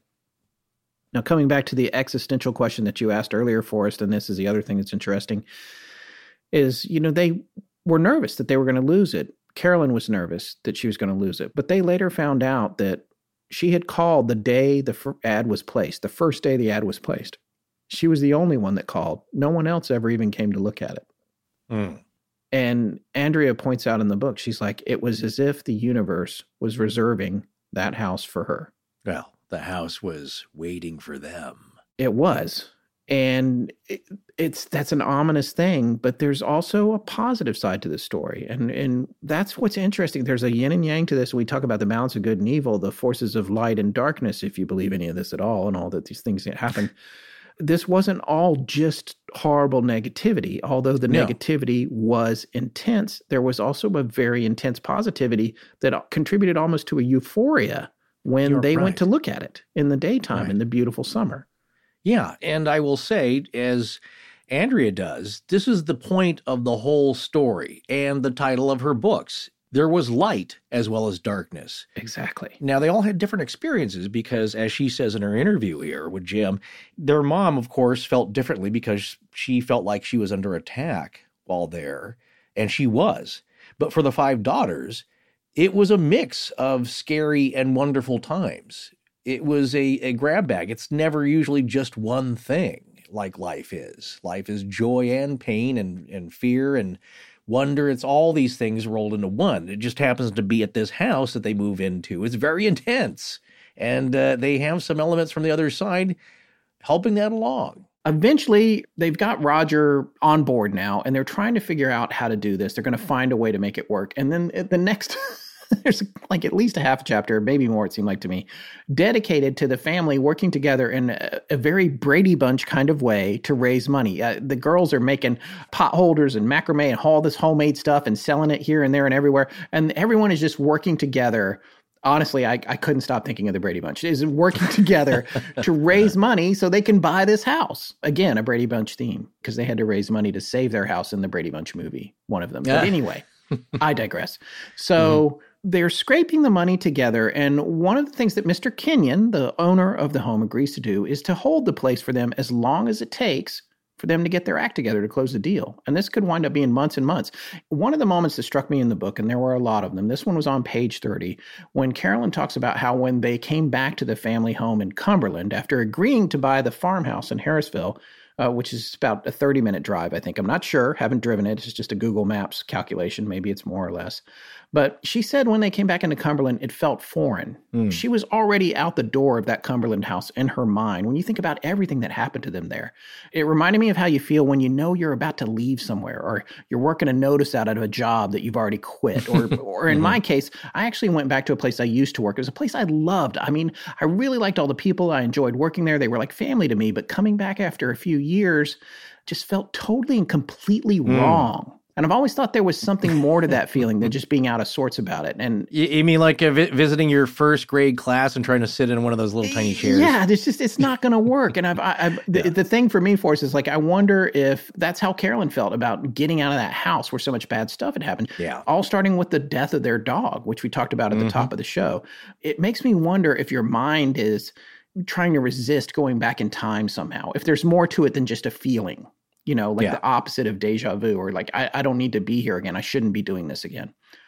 Well, when they finally managed to get moved in and they pulled up to the house, Mister Kenyon was there and waiting for them with hot chocolate and cookies. Uh, but yeah, it's very nice, very nice man. But there was yeah. one thing that Mister Kenyon said that day just before leaving the home. He pulled Roger aside and he said, and I quote, "Leave the lights on at night." Oh, boy. End quote. Now, here's the thing. Roger was the guy, he was like me at the Sally house. He was like, yeah, I don't know. I don't, that doesn't mean anything to me. Okay, leave the lights on? I don't know what that means. Okay, fine. That moment didn't really come back to him until way later, after things started happening and he had to face the music about what was going on in that house. Well, I don't know if that's something you want to hear from the person departing and handing you the keys. It's like, why? And I'm not sure he explained it right there, or that they would have believed him if he had. But here's an interesting insight about that transition, taking ownership of the place, from Andrea. And this comes from her interview with Jim Harold. Again, we're going to be referencing this, and, and I, I basically uh, transcribed it in certain areas because it really illuminates and backs up what Scott is saying, but gives some additional insight to things. So as Andrea says in the interview with Jim, she wants people to know, keep in mind, we had visited this farm uh, before. It, it took about five and a half months from the moment my mother found it to when my parents actually closed on the property. So during that time, they had become very good friends with dear old Mister Kenyon, as she says, who was selling the property to my family. And we went a number of times to the property. They visited a few times. And I'm going to be, uh, it's, it's a mix of me paraphrasing, but also uh, exactly what she said here. But the idea she wants to express here is they visited this place a number of times before they moved in, and nothing had ever happened. She says, we went a number of times, and none of us had any sense of something being untoward or any odd sensation. In other words, they did not come around us, meaning the spirits, while we were potential buyers. But the moment we owned it, and I do mean to tell you immediately, the day we moved in, stuff started happening. Then she tells about them actually moving in here. So uh, the day they moved in, her father hands her a large box. Right now, you got to realize this is the first week in January nineteen seventy-one. They're in the midst of a snowstorm, so you don't get that in the movie. But the snowstorm is happening because their mother didn't want to move in December right before Christmas, and you wouldn't want to do that. Yeah, and something else I want to point out that Andrea makes clear in the book is that the snowstorms, especially when they first moved in, were brutal, brutal. Yeah. These are intense snowstorms, lots of snowfall. Mister Kenyon even explained that. He said it gets a little crazy here, and they it was hard for them to like plow out the driveway, access to get in and out. It was a big deal, and like it would it would melt down, but not quite enough, and pile up again. Right. Anybody who lives in the Northeast uh, has been through this. I've been through it myself, and it, yeah. it can be very trying. At first, you're like, "Oh, this is so pretty. Wow, this yeah. is cool." And then you're like, "Oh my God, I can't get to the store." It's like, yeah. it, it changes fast. When it's, so. yeah, there's a difference between one and two feet and three and four feet of snow. Yeah, that then melts down to two feet and then another two Ugh. feet come on top of it. It's hardcore. Yeah. yeah. And that was something that she talked about. And Andrea also talks about, for Carolyn, her mom, how, how frigidly cold she was. But it wasn't just about that. It was something supernatural, right. that coldness, right. which is why she was all always bundled up. But it, we'll hear more about that later. But there's a lot more to this. This interview that if you're really interested in the story, you you need to hear this. So we can't recommend enough signing up for Jim Harold's Paranormal Plus Club. But I want to relay this bit, this anecdote here, because it's one of several that she tells that starts to set up an idea, a concept of what might be happening and what exactly is haunting this place. So this is what she recollects as the first thing really happening. And again, it's moving day. They're moving in. So Dad handed me a box. I carried it through the parlor door and into the dining room. And I greeted a man who was standing in the far corner near the door that goes into the front hallway towards the kitchen. And the box she had was labeled kitchen. So I knew where I was going. And this gentleman, he was staring at Mister Kenyon, who was packing the last of his belongings out of the china cabinet in the dining room. And I greeted him. I said, "Good morning." But he didn't respond at all to me. He remained fixated on Mister Kenyon. And he had a very pleasant face and a quirky little grin, and I just kept walking. My sister Christine came in right behind me, and she said, "Mom, who is that other man in the dining room?" And my mother said, "What other man? It's Mister Kenyon. Maybe it's his son?" And we knew who his son was because he was helping move things out. And she, Christine, said, "No, it's it's not his son. Who's that other man?" And my mom said, "There's no other man here." So then Cindy came in and said, "Mom, who's the other guy standing in the dining room?" So all the daughters are noticing this guy, right? Yeah, that's, that's creepy right there. Yeah. What's nice about it is at least he had a pleasant face and a yes. quirky little smile. Yeah. He, yeah. he wasn't some horrible specter of death. Okay, right. It wasn't uh, Vanek, the freaky nun. He seems like a, just a nice old guy, but nobody knows who he is. They've they've met everybody there. Now, here's the interesting bit. Andrea goes on to say, "When I saw him, he was solid. When Christine saw him, he was solid. Cindy saw him almost as translucent. And when Nancy came through, she said, 'You know that guy, that other man in the dining room? He just disappeared.' And she leaned over and said it to Cindy, who gave her kind of a sideways glance." And then, of course, Dad was yelling, "Where are my girls? More boxes, more boxes. You know, stop lollygagging. Get the stuff moved in here. It's a snowstorm happening." Here's what's interesting about that, though, is that he may be in various states of manifestation. Andrea is seeing him as solid. Christine is seeing him as solid. Cindy, he's starting to fade a little. And then Nancy sees him, and basically he just poof, he just vanishes. But so the question is, and this is the question I have about this, and this talks to the mechanics right. of, you know, we need uh, Dan Aykroyd's character from Ghostbusters here. This talks about the mechanics right. of these appearances. Right. Because since we've started this show, I've come to think, first of all, you know, we have to get past the yeah. point of like, oh, if you believe any of this at all. And, you know, sure. What, and just go with it, folks. He, yeah. Here's the thing. And Andrea Perron uh, says that she has lots of evidence. Her family has evidence and uh, photographs and all right. that stuff. There's not, I've not seen a ton of that stuff in this case necessarily, mm-hmm. but I feel like the words, the words feel very genuine in her book. They feel yeah, very real. Yeah. But that being said, so if you're saying, okay, yes, I believe in all these things, I believe in these ghosts, I believe they're all seeing the same guy. And, you know, I do find it hard to believe that an entire family would conspire to make up a story as complex as this one. That's a complicated thing to do. Anyone that has a big family knows you can barely agree on whether to go to Chick-fil-A mm-hmm. or Burger King. Like getting together on all these details or something, it's hard to imagine. That said, I wonder about these varying degrees of appearance, if that is in the mind of the, or the eye of the beholder, or if right. it's something that everyone would see if they were all there together, because this is a recurring theme for us, for us, especially in the past couple of episodes we've done, or and when I say past couple, I mean past few months, yeah. where, uh, like, for example, even when we talked about the Phantom Horse of Greensboro with Tommy Beaver, about how uh, three out of the four people saw this thing and one didn't, but they were all there at the exact same spot. Right. The other thing that we we seem to know from history anyway is it seems to be an indication that the younger you are, the more susceptible you are or the more tuned in you are to things on the other side of the veil. And maybe there's mm-hmm. something going on there. But I, I think that's all very interesting. I think there's a lot of factors at play. That's my opinion forming after hearing all these anecdotes. And and with this topic especially and this episode, geez, and I took notes on it. I can't remember who said this exactly. Maybe it was Jim Harold. Uh, but everybody's looking for one solution that answers everything. It's like, this is what all ghosts are. It's just this. And that's what we're looking for because it's such a far out, mind-blowing topic that's hard to, for us to wrap our heads around to begin with, that anything that's a variation and, it, well, there's a lot of factors and it depends on this and that and who's looking at what, it's more than we want to have to deal with in our comprehension of this. But I believe that it depends on who's looking, where they're looking from, physically standing, what the specter is that they're staring at, and how it affects them, and how their eyes interpret images. So you're trying to trigger me because it's a Mothman quote. It's one of my another one of my favorite lines from Mothman. Yeah. I, it's I love how many times we can bring up Rich's script, but like and right. and who knows? There's lots of rewrites and stuff, and he'll tell you, "Oh, I didn't write this line. I wrote that one." So I'm not trying to give him credit for everything, but yeah. there's a line in that movie, no matter who wound up writing it, that I love, where mm-hmm. I think it's Richard Gere is talking to Indrid Cold, and he says, "What do you look like?" And Indrid Cold says, over the phone in this electronic voice. Almost a depends on who's looking. And that's the exact point I was just trying to make. I made it in a much more convoluted way that took me twenty-five minutes to explain. If Rich had been here, he could have done it in a second. But right. depends on who's looking, which is something you just said offhandedly. I don't even think you were thinking about it, but that's it does depend on who's looking.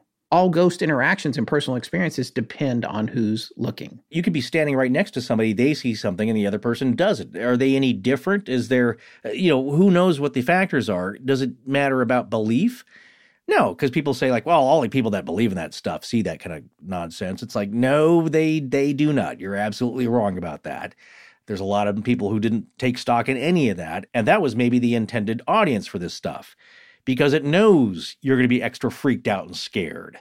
You don't appear to the ghost hunter because they've seen a thousand of you. So there's some intention behind it. What I'm talking about is um, perhaps as the girls, as the daughters were seeing him one by one, his energy was fading or his manifestation powers, because I also believe that too, having been around some ghost hunters, is that, well, in lightning storms, they seem to manifest easier. They're using ozone, whatever, whatever it is, they need the energy. They're soaking it up.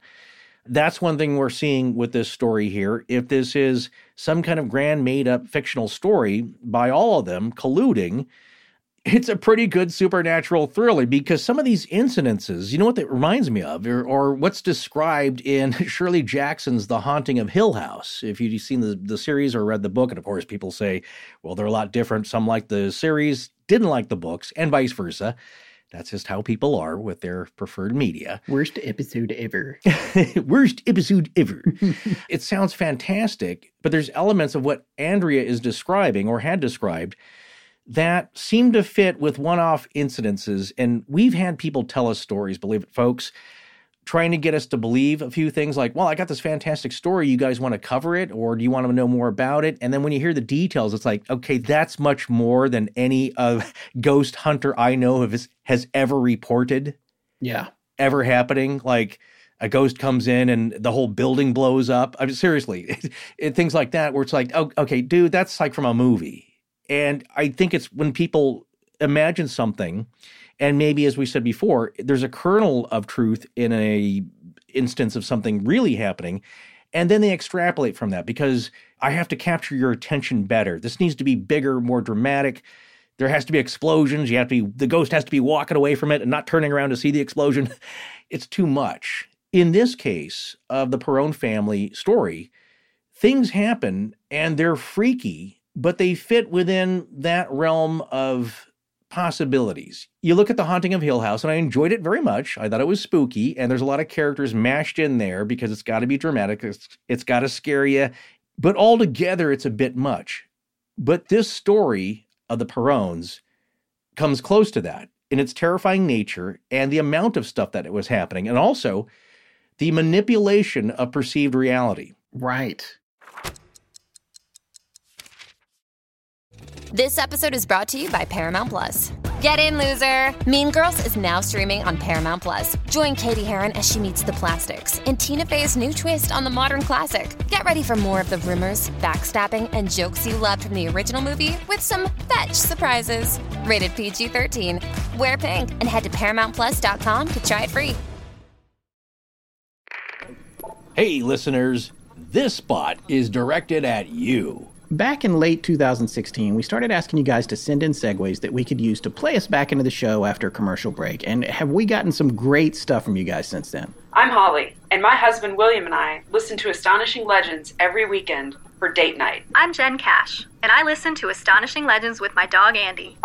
I'm Sandra, and this is Astonishing Legends. This is Jessie. Thank you for listening to Astonishing Legends. Hello, this is the Count of Saint Germain, otherwise known as Kevin Pollak, and you're listening to Astonishing Legends. That was roughly one hundred fifty episodes ago, which means we've probably used somewhere between four and five hundred of those now. Wow. Yeah, it's really kind of surprising how quick you all were to give away the rights to your voices. And I give permission to Astonishing Legends to use my voice however they see fit. Galaxy-wide. Galaxy-wide. Galaxy-wide in, in perpetuity. perpetuity. We have gotten so many segues from you guys, and that's been great, and they lasted a long time, but every now and then, the well runs dry. And we'll remind you that we need more of them, which is what we're doing now. These things are so easy to make, and we actually have a page on our website that tells you exactly how to send them in. If you go to astonishing legends dot com and hover over the word contact right at the top on the main page, you'll see a submenu that says Listener Segues. Click on that and it will tell you exactly what to do. And don't be afraid to go off script. Those are some of our favorite ones. Have you ever wondered what it's like on the other side? If I'm not chasing chickens, I'm probably listening to Astonishing Legends. Hey guys, Richard Haddam here. I just wanted to send out some good wishes to Scott and Phil, and I think one of you is named Burgess. When you gaze into the abyss, the abyss gazes back. Hey, this is Elena. I'm thinking about how hot Forrest's voice is. Hey, Forrest. Greetings, comrades. I am Christoph Andreasson. Hello, this is Doctor Heinz Doofenshmirtz. I'm not planning on taking over the tri-state area today because I'm too busy listening to the Astonishing Legends podcast. Ooh, okay, so some of those are pretty weird, but that stuff is great. uh, look, folks, oh, we need more of these, so send them in now. We don't often ask for these because when we get them, believe it or not, we have a tendency to use every single one until we run out, unless there's some kind of technical issue with them. seventy or eighty of them are going to fill the tank up for another year or so, so get them in now. Remember, just go to astonishing legends dot com, hover over the contact menu, and click on Listener Segues. Hey, it's Tess. This one time I emailed listener segues al at gmail dot com, and all I got was a segue. Come on. All right, back to the show. Fantastic. So getting back to Mister Kenyon, what I was going to say is that you ever seen those sculptures? I, I, I think I saw this at the University of Washington. There was an art installation. It was kind of a cool idea. An artist had taken like lateral slats, like you see uh, with old plaster and slats, uh, wall yeah. construction. Yeah. Thin strips of wood. They were all horizontal, and the edges of the slats were were in different shapes, basically outlines of people, okay? Okay. So if you stood to the side of it and you were looking down the length of these rods, these strips of wood, these dowels you could even say, it didn't look like anything, right? You're just going to see vertical, like two D poles with wood coming out, but they're parallel to you, right? Not yeah, perpendicular. Yeah, yeah. So you would see like a, a like seven standing wood poles. Poles are going away from you. You don't really see anything. However, if you walk around to the front of that, because now the poles are overlapping, the wooden rods are now overlapping the slats, in a shape that's a cutout, you see now a shape of a human being. Right. I know this is really hard to explain yes, in audio, but okay, something much simpler.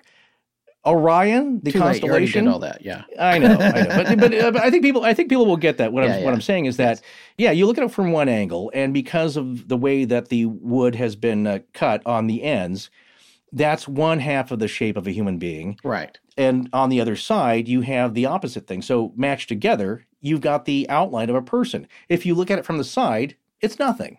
Simpler explanation I just thought of.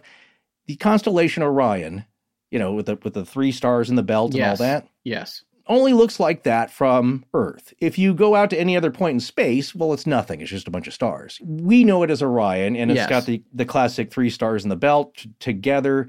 But at any other point in space, it doesn't make that image. It depends on where you're looking from. So maybe ghosts are like that. When they're manifesting, you might see different things. So maybe they should change that line in the movie. It should be like, instead of depends on who's looking, which had a, a beautiful brevity to it, it should just be more like... Depends on who's looking and also where you're staring and how the weather is.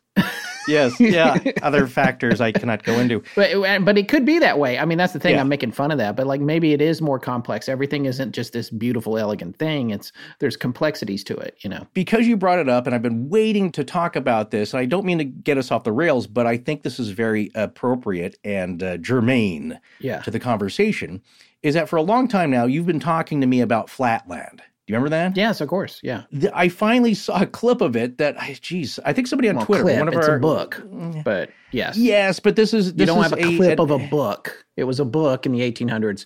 Whatever I'm talking, film they made, yeah, that's yes, downstream. This, this is not book. a film about this. What I'm talking about is that this is an animated clip that I saw, which explains oh, one yes. condition of that. Yes. It, and it is from the What the Bleep channel, and it's uh, I can't remember. I don't want to say a name because I'm going to get it wrong. But some one of our longtime listeners and close followers on Twitter proposed it to us, and I should start writing these people's names down so I can think them properly.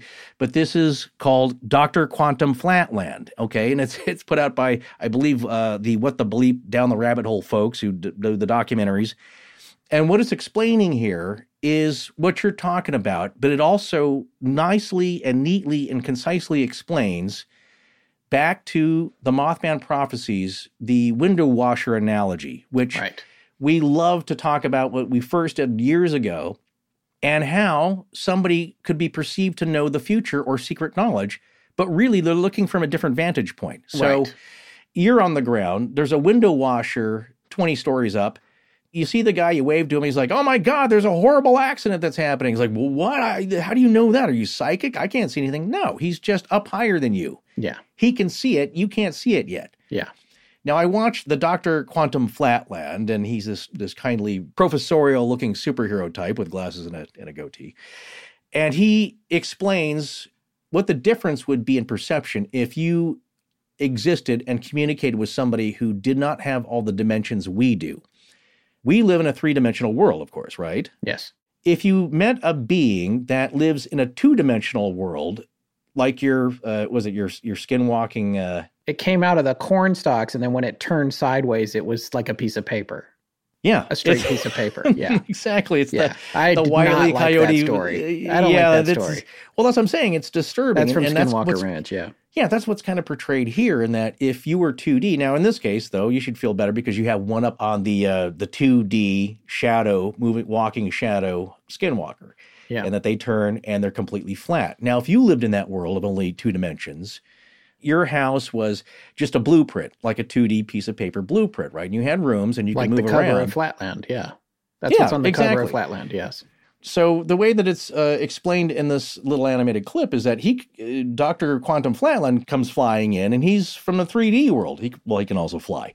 But he talks to this uh, this two D person who can't see him because this being, she lives in a two D world. She can only see straight ahead to the left and the right and to the back of her. Right. She cannot see up or down. That dimension is inaccessible to her. So she hears this voice like, oh, my gosh, who's speaking to me? This is like, it's a god. It's a spirit. Who's talking to me? I cannot see you, but I'm hearing you. Right. He says, well, don't be afraid. I'm just in another dimension that you and you can't see me.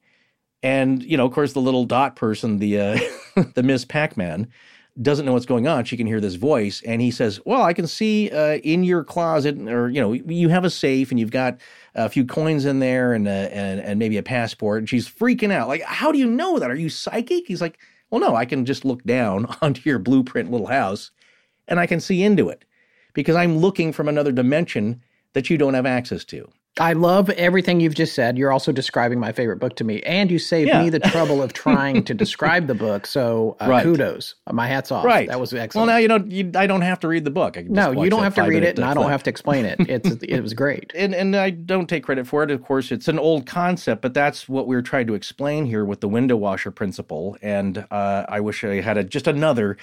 anecdote or analogy to um, here's the interesting thing about this, and I don't know if you said this because I mm-hmm. my eyes glazed over for a minute and I zoned out. I know, but like I'm coming sorry. back, the thing yeah. about Flatland, and, and I might have it wrong, and maybe mathematicians or uh, enthusiasts can get back to us on this, but like I believe that only the higher dimensions can step down into the lower ones, but the lower ones cannot step up into the higher ones. Who are you, Michio Kaku? Who's making, just for who's a making minute, this rule? Just for wait, a minute. Wait. Yeah. Well, just wait, think wait, about wait, it. Where'd you how, get this? How is Where'd... the? I'm just thinking about it spatially. I'm a spatial yeah. thinker, and this was the same. Right. thing. This is the whole thing for me in college when I went through math and all that.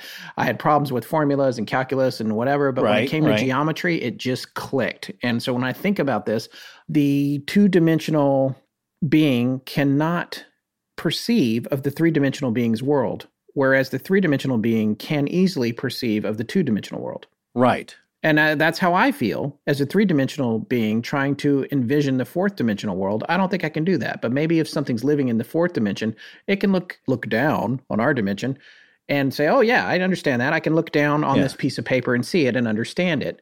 But it can okay. never look up and understand me, and this is how dimensions well, work. Because, you know, what do you get when you when you when people talk about the fourth dimension? And we're really, by the way, welcome back to two thousand fifteen Astonishing Legends, because this is a good old-fashioned tangent. But my, my point is, you know, they, they show you that yeah. box. You look it up on the computer. You can see it. It's mm-hmm. it, the tesseract. It's yeah. it's like an M C Escher thing where it's a box, but it's not really. It's folding in on itself and all that. And sure, I can look at it and sort of understand it, but not really, right. you know, and I'm well, going yeah. back to the party well, in the other room. So that's the question about, like, I, I feel like, so coming back to my profound statement right, right, that we're going right. to copyright and trademark it right here, mm-hmm. the higher dimensions can easily comprehend the lower ones, but it's hard in the lower dimension to understand the next one up.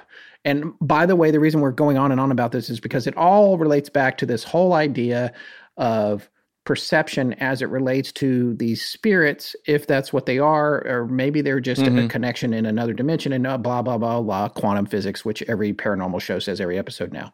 Um, mm-hmm. That's what we say. We say quantum physics, Mothman, blah, blah, blah. And we say, we're saying the same things over and over. And yes, we know that, but it, it feels that way. When you've been looking at it for years and years, it's it feels like that stuff is part of the recipe. It just feels like it, you know? It's one of many, many aspects. First of all, though, a tangent would be if I started telling oh, you and everyone in the audience how I use Little Smokies and Pillsbury Crescent dough to make pigs in blankets. That has nothing to do with what we're talking about now. I'm getting hungry. That's a tangent. Yeah. Point number two is that you then take the curious circumstance of the two D person. It's like, well, they can't perceive up or down, right? Well, I believe in that clip, Doctor Quantum Flatland pokes his finger into the two D world.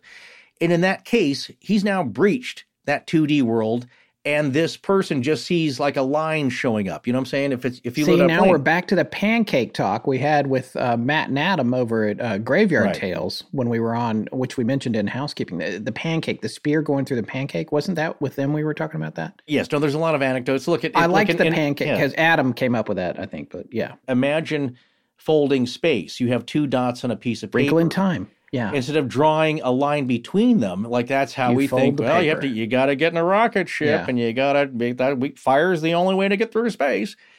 No, we're thinking still in the box. That's just what kills me about uh, all these, you know, the, the Drake equation, even, and people. It's like, well, it would just take too long to get here. It's like you're still thinking in the box. Well, the expression that used to drive me crazy along those lines yeah. was "life as we know it." Life as we know it could not exist. And it's like, how much do we really know about life? Only what's right around us. So, and you know, and you only want to know what's comfortable. So yeah. then at that point, though, you fold the paper and the two points meet, and then you punch a hole through the paper. That's bisecting different planes. And in this case, what I'm talking about is when you see something like that in our three dimensions, correlated to the two-dimensional person, that extra-dimensional person or being has punched through. in a way that we can see it temporarily. It's like the hairy thing that came out of the tube at Skinwalker Ranch. It was like, oh, this right. is cool. Obviously, Doctor Quantum Flatland, poke, you know, he's scaring the, the digital crap out of this little circular person, poking his finger through. Yeah. And it's like, oh my gosh, what is that? It's like, well, right. don't be afraid. I'm just, I'm just poking my finger through your planar existence here, which is like a sheet of paper. Yeah. But to them, they just see this breach in their one dimension, and as we see it in three dimensions. Which, by the way, looks like a line. And that's the right. thing to remember. For them. For them, the cylindrical finger that's poking right. through the uh, one-dimensional world just looks like a line in yeah. their realm. The little uh, Miss Pac-Man, she can also hear this omniscient-seeming being, uh, right. this omnipotent being. Yeah. It's like, I just I did, I just hear this voice, and suddenly this line appears, yeah. and it can chase me all around. Yeah. It can bump into me. It can open the, the my little safe there and take out my flat coins. Yeah. And it can see everything that this person's doing, and they can't see them. So you have right. the upper hand. Right. Getting it back to the story, because like yes, I said, th- we're trying to figure out what's happening here in the different types of haunting, and, and maybe speculate as they correlate to these anecdotes, okay? So getting back to what Angela says about seeing this nice man with a quirky smile in the living room, and more fixated on the lovely Mister Kenyon because he's leaving. He was there. He's now changing ownership to this new family. This apparition seems to be focused on Mister Kenyon and the transition here. So as Andrea continues, well, it was chaos. That was the moving day.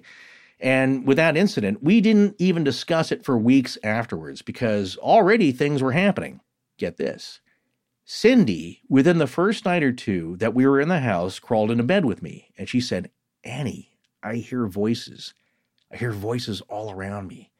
They're all standing around my bed, and they're all saying the same thing at once.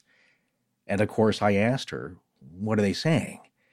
And she said, there are seven dead soldiers buried in the wall. There are seven dead soldiers buried in the wall, over and over. And Andrea goes on to say, there wasn't a single night that they didn't tell Cindy that they were there. In the ten years that we lived there. Every night for ten years, Cindy hears these voices telling her there are seven dead soldiers buried in the wall.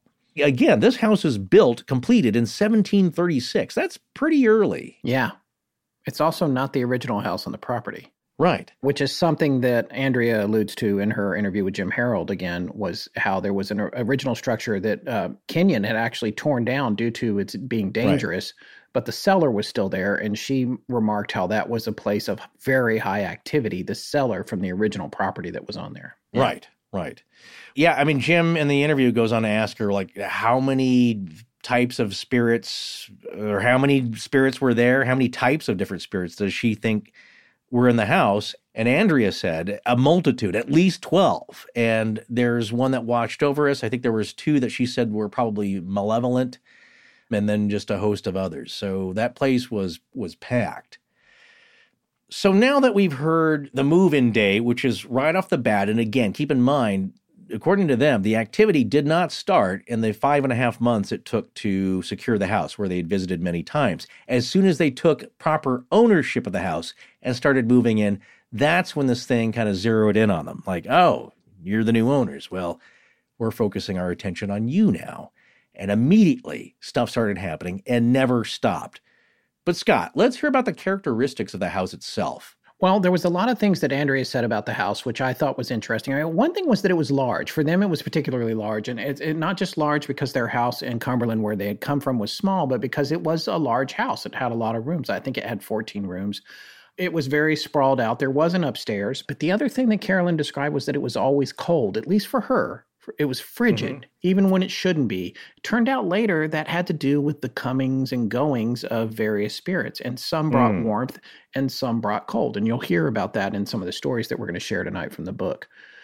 Carolyn frequently heard noises upstairs when nobody was home. She would hear people walking around. She would go up there with a frying pan or something as a weapon and, and be like, all the girls are either downstairs or at school or not here. And I'm hearing something very distinctly. It sounds like a person. She goes up, they're not there. But here's one of the things to remember about the upstairs. Supposedly, a family member committed suicide up there in the eaves. More on that mm. in a little bit.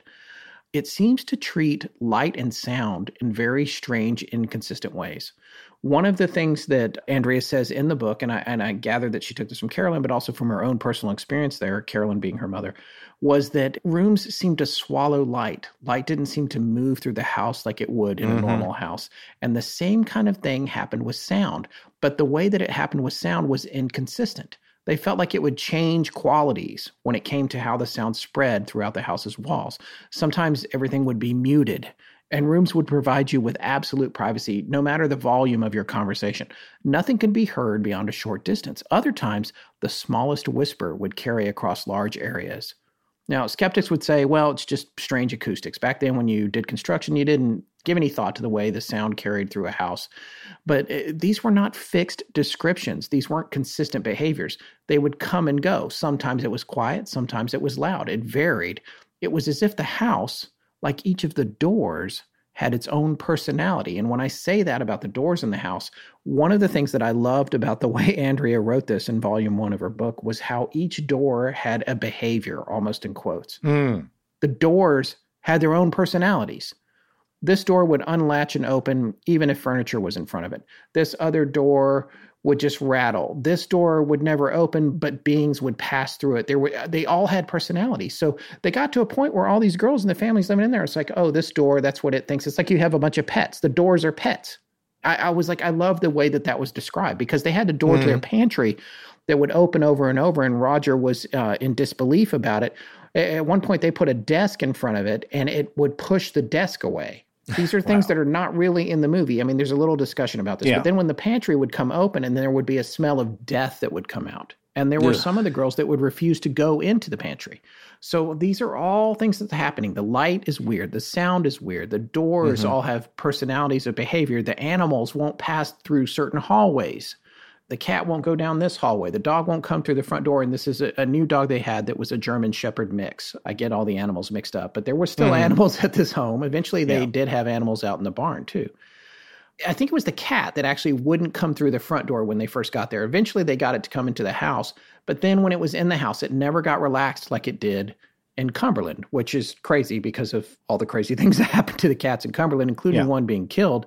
This cat didn't like the house in the country.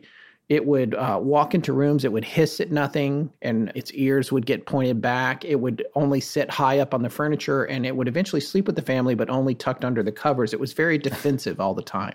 And uh, this brings me to a point it's like that I wanted to make about Andrea's book. I, I don't feel like she's not being honest. I don't feel like this story isn't mm-hmm. true. But by the same token, there's some cases where they chalk up things that might be natural behavior to the supernatural, which I don't know how you right. couldn't if you were in this house. Because I'll tell you what, I have moved cats a thousand times. And when a cat moves, and I've heard about this from vets and all these people, it's the equivalent of a nervous breakdown for them because they're so territorial. It's like yeah. that much of a thing. They get really freaked out. So for a cat to act weird after you move with it, that's not unusual.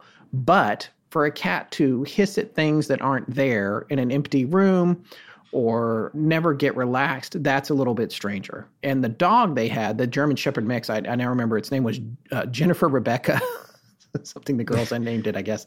It absolutely mm. refused to uh, go through the front hallway of the house. Not mm-hmm. even for, at one point, Roger put a fresh steak down on the floor, I think. That dog would not come through that hallway. Yeah. There's a point at which, even with all this freaky stuff happening, rather than leaving this place, there were a lot of things that they loved about it. And there was a point at which they got used to the personalities of all this stuff, but there's something to consider here. There's a difference in the malevolence of the personalities that the different folks in the family are dealing with. It's scary, it's weird, I don't understand it, is different from it's scary, it's weird, I don't understand it, and it's trying to kill me. And different people are experiencing different things. For instance, and this is something you've heard of before with hauntings, small objects disappearing, precious objects disappearing. And there's a whole section in the book that talks about how, oh, you took my sweater or whatever. And you would expect all this with siblings. You took my sweater and you took this and you took that. And it's like, that sweater doesn't even fit me. And then they would find it stuffed down behind the headboard of a bed in the other girl's room. And it's like, I don't even like that sweater. These things were happening all the time. And at one point, Roger had come home from being on the road from one of his sales trips, and he he walked through a room, and he had these nail clippers, and he put them down on the corner of a sideboard or a dresser or something, walked into the kitchen, came right back out, and they weren't there. And he hmm. got livid. Now, keep in mind, this was after dealing a, with a whole lot of other things about the house. And he comes back and he's like, where are the nail clippers? And he's he becomes uh, very angry, and he's he's yelling at the family, and they're like, we didn't take them. And finally, I, I can't remember which daughter it was. I think it maybe it was Nancy or or one of them, uh, but she got real defensive and said, look, Dad, this happens to all of us all the time. We don't blame each other. That's just the way it is in this house. Yeah. It appeared to kind of bring him, reel him back in. It was one of those moments where he had to like dial back the denial and say, oh, okay, there is something going on here, and, and I'm sorry, that sort of thing. Yeah. So, that, And that's yeah. how Andrea just describes it in the book. There's another story that happened very early on that Mister Kenyon talked about when they bought the house, that in the early eighteen hundreds, apparently two men were walking through the area on their way from Webster, Massachusetts to Harrisville, where the house was, and they got caught in whiteout conditions, a blinding blizzard. Trying to find shelter, they went into a blacksmith shop at the front of what is now the Perron property. The shop was long gone by the time they bought it, but it, it used to be on the one of the front corner of the lot, I guess. They crawled into the blacksmith shop but wound up freezing to death, but it, no one knew they even had gone in there. They were likely very nearly frozen solid because they weren't even found until a very long spring thaw came around later, and folks noticed the foul odor of them decomposing. Yeah. So there's, you know, okay, well, it, that's an untimely death. It's out there on the edge of the property. Could that have something to do with it? Uh, in another story, the, the youngest girl in the family, April, was taking a nap. Carolyn felt something in the home, a presence, uh, something dark that made her feel nauseous. She let her head rest a moment, trying to wait for it to go away, waiting for it to pass, and it did. And then when she popped her head back up, she realized she'd been asleep or something else for a long time. She couldn't be sure how long, but the hot cup of coffee that she had poured was now ice cold, and so was the room she was in. And then she looked up at the clock on the wall, and it had stopped two hours ago. Now this clock, this was an heirloom clock. It's actually referred to in the movie, The Conjuring, the very first one. And you see it mm-hmm. there. It's, it's hanging on the wall. They talk about it stopping at certain times. But the Perron family's account of it was that it did stop. It would just simply stop moving. It was a pendulum clock. Presumably the kind you would wind periodically, and the weights descend slowly over time as the clock makes its movements. They'd never had an issue with it, but once they got to the farmhouse, it stopped working correctly. Roger even moved it from one wall to another, and it still wouldn't work right. He thought maybe uneven walls were stalling it out somehow. In fact, this clock and the experiences in the house seemed to belie some kind of bending of the rules when it came to how time worked there in general. Carolyn had a wide variety of missing time incidents in the house. The clock would also, after having the pendulum stop, spontaneously start working again, which would require someone or something to reach up and swing the pendulum manually to get it going. It became so unreliable that they simply stopped messing with it. They just let it do what it wanted, which seemed to be the course of action for a lot of the physical world anomalies in the house. After the family finally left the house and relocated to another state entirely, the clock went back to functioning completely normally. But in this particular case, the room April was sleeping in had now gotten very cold, too. So Carolyn took an extra blanket in and put it on her. She knew the other girls would be home soon, having lost two hours, and when they got there, she promised them that she would give them some treats if they would just stay quiet until April woke up. Not too long after that, April came into the room and angrily said, "Who shook me like that?" Someone or something had shaken her awake. And all of Carolyn's other girls, the only other people in the house, had all been right in front of her when it happened. Okay, first question. Did she say what time the clock stopped at? Because I believe in the movie, and I, we saw this a few nights ago uh, now, so I don't remember exactly, but it was uh, not your classic three thirty-three a.m. or just three a.m. on the dot. It was like a three eleven. I'm not sure if the number itself had any significance. I think maybe it did in the story. And yeah, I, and I don't I know. It. This is the thing. It doesn't get mentioned in the book that I can okay. remember. A specific time doesn't get mentioned. Um, that may be a perspective issue. It could be that when they wrote the film, they might have had the benefit of drawing on all three volumes of Andrea's book. Right. Actually, no, right. but I think the film came out before she finished those. Yeah, because that was two thousand thirteen. So they might have had to draw that information from somewhere else. But my impression was mm. just that the clock would randomly stop and start. And okay. it felt to me, and this is something I wanted to talk briefly with you about, was it felt a little bit like there was a missing time scenario going on here. When I skimmed, I did get that impression that it wasn't just something physically stopping the hands of the clock. It may have been a manipulation of time itself. Yes, exactly. And that's one of the things that Andrea Perron speculates very well on in, in a very deft way in the book, was the idea that these beings that were in the house, not only were they not necessarily connected to time or aware of time, but when they were there, you became mm-hmm. disconnected from time. And that yeah. was something I thought was really fascinating. It was it was almost as in you're you're in a suspended state of animation, not in terms of your personal behavior, but in terms of relative to the timeline of our of the world that we know. And I thought that was yeah. really fascinating. And these clocks kind of supported that. And Andrea would frequently go to sleep or pass out or go somewhere and come back. And in hours had passed, the drink's cold, the room is cold, although rooms would get cold suddenly and warm sure. again. If mm-hmm. the if if a good spirit came by, it might warm up a little bit, like Manny. Mm. You think back, getting back to the quantum physics and all those things, yeah, words yeah. that we throw around and don't really understand, but getting back to time being a fabric and the idea that maybe when this being is present, the time is bending or warping or slowing down around the being, and then you're yeah. getting sucked into that. It's fascinating when you think about the experiences that they had in this house. Yeah, they are the the ballpoint pen tip or the pencil tip poking through the dimensional pieces of paper. And when you do that with the pencil tip, you're bringing some carbon in. You're opening up a little door, and other people have uh, – we, we've talked about that principle before, rooms getting cold when certain spirits uh, show up. And it's not because they're evil, and evil is cold. Hell is hot, isn't it? I mean, there's all different – sometimes it brings fire. Some of the evil, demonic kind of things set things on fire. So you can't attribute a temperature perhaps to one or the other, but it may be just a phenomenon that occurs, if you believe in ghosts, that when they show up, they're opening up a little uh, patch of the space-time continuum, and space is cold, isn't it? They're bringing something in with them by just being there. And right. part of that affects temperature. And uh, somebody explained it much better. Uh, I can't remember. It's an email to us a few years ago, but they explained the theory much better than I'm doing now. But basically, yes, that's what's happening, is that there is an idea that in their realm, they are bringing that with them, and it affects temperature when they when they show up.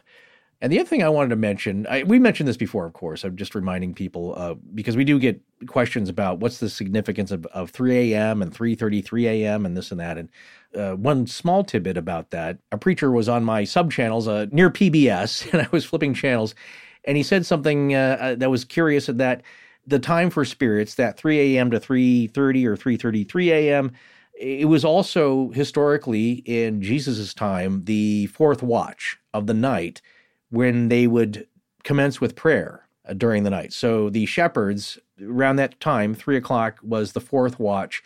That's also why it's significant, and that's when the demons come out to play. As Peter James said when we did our Sally House, you know, his classic thing is, why is night more active? And he said, well, the, the nighttime is their daytime. That's when they come out. But I thought, you don't have to be a freaky deaky spirit to only come out at night. As I was driving home, there were some very strange people on the street. Yes. and and and talk about emergency rooms overnight and people who work the night shift, especially in first responder positions, how weird things get, especially on full moons. And I'm sure people are going to send us articles like, well, that that actually never happened. That's not a true correlation of weirder stuff happening on full moons.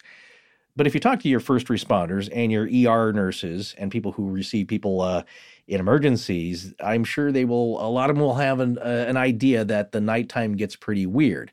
The case in here is that weird stuff's happening during the day in broad daylight as well. It's happening all the time.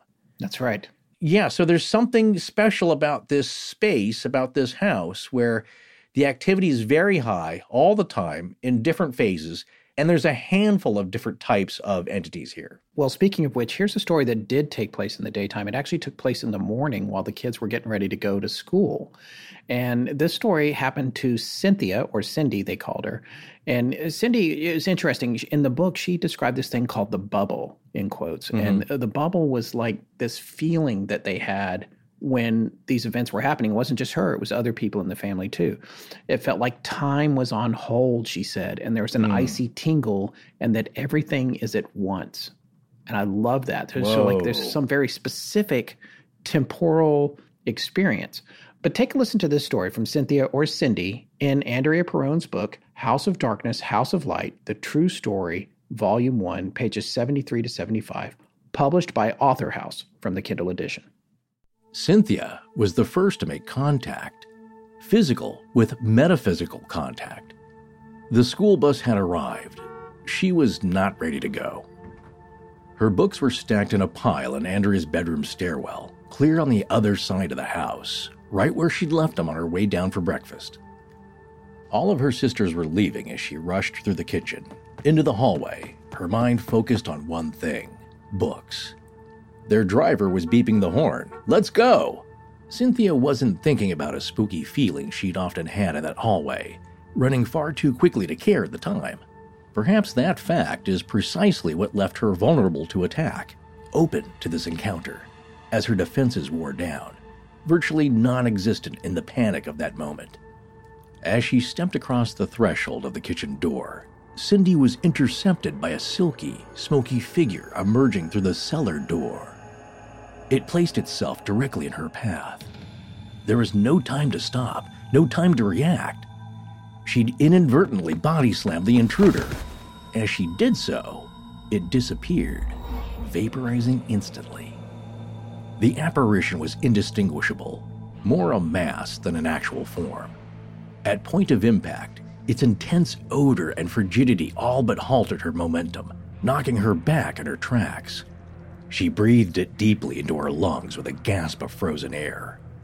This sudden, foul influx caused her body to lurch into spasms, coughing convulsively, propelling the girl forward with violent jolts, a reflex reaction. It had literally stopped her cold. As her sisters boarded the bus, their driver waited less impatiently, reassured that Cindy was on her way. She'd finally made it to the bus stop, but her mother was picking her up from school within the hour.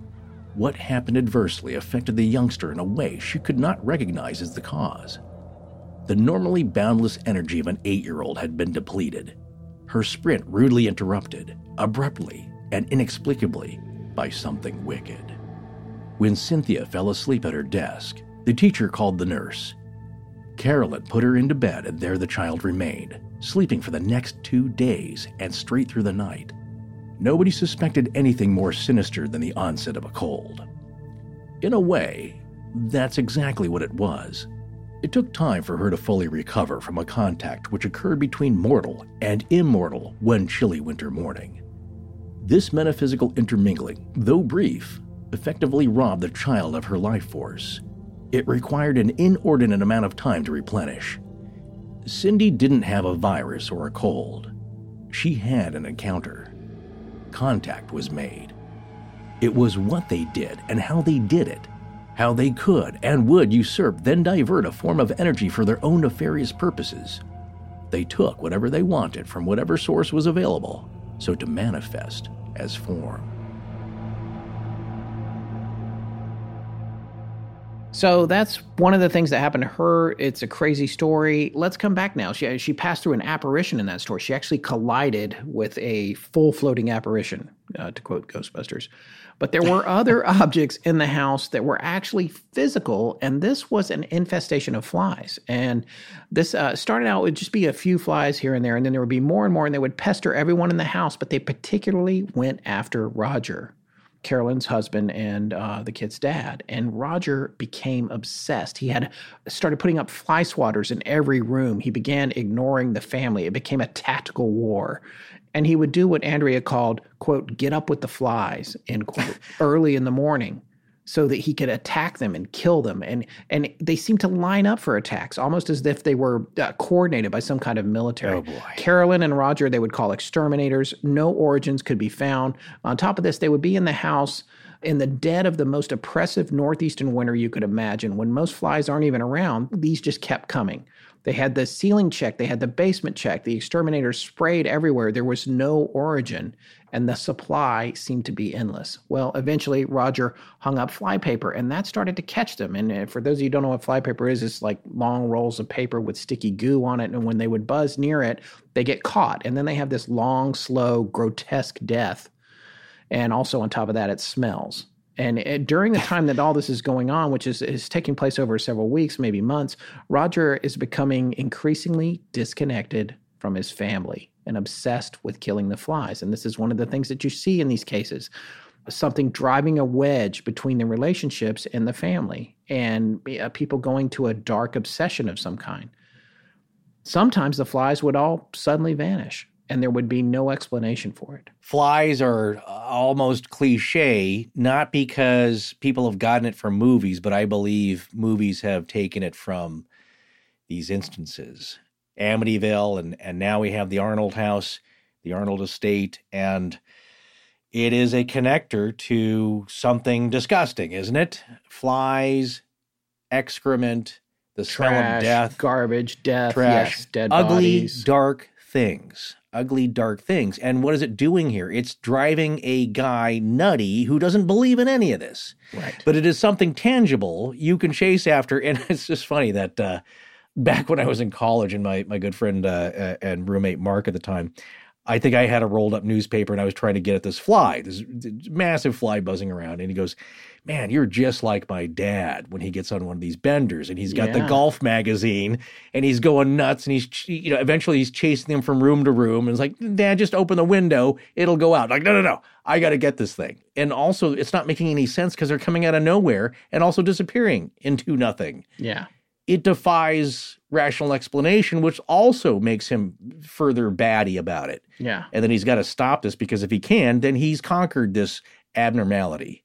You see these things pop up as memes and tropes and old chestnuts because people have reported seeing them. It has to start somewhere. The stories always have a seed, which is what we said in the cold open. Yeah. Well, let's get on to another story here. At one point, Andrea, the author of the book, was teaching all the girls at home. They had a very nice slate blackboard, and the girls would sometimes like to play school even after they came home.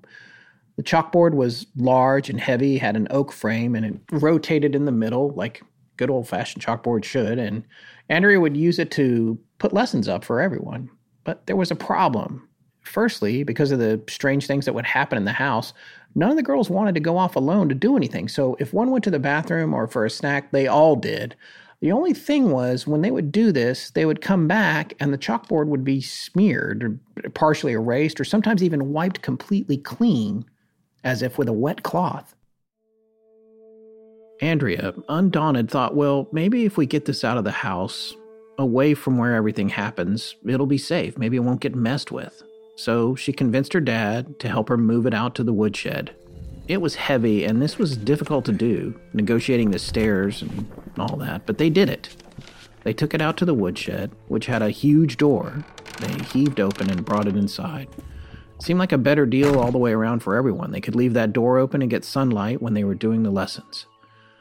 And the trick stopped until after a few days, when the girls all went inside for a snack, and when they returned to the woodshed, the chalkboard was again smudged and rotated to a ninety-degree angle so that the front of it was facing the ground.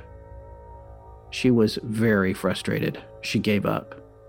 After gathering herself for a few days, they made a new rule that at least one person would always stay back with it after that, and that worked for a while. Then one day, their dad, Roger, went out to gather up the trash from the woodshed and take it to the dump, which is something he had to do every two weeks. When he entered the shed, he was stunned. He called Andrea out there. Listen to this excerpt from page ninety-eight of House of Darkness, House of Light. When she entered through the door of the summer kitchen, Andrea gasped. Her father was staring at the mass of wood and slate smashed to pieces in a pile on the lower level of their woodshed. She ran down the stairs, touching fragments of slate shattered like glass. Its spindles snapped off at the base. Its solid oak frame splintered into kindling. There was nothing left to salvage. Roger was as stunned as she by the shocking sight, a loss sustained. He did not accuse anyone of anything. It was obvious none of the girls would have or could have destroyed the object. None of them were even capable of lifting the chalkboard, let alone heaving it the twenty feet it had traveled, an act as malicious as it was mysterious. He knelt beside his daughter, warning her away from hazardous shards, carefully placing each fractured piece inside a paper bag for a safe disposal. Her heart was as broken as their chalkboard.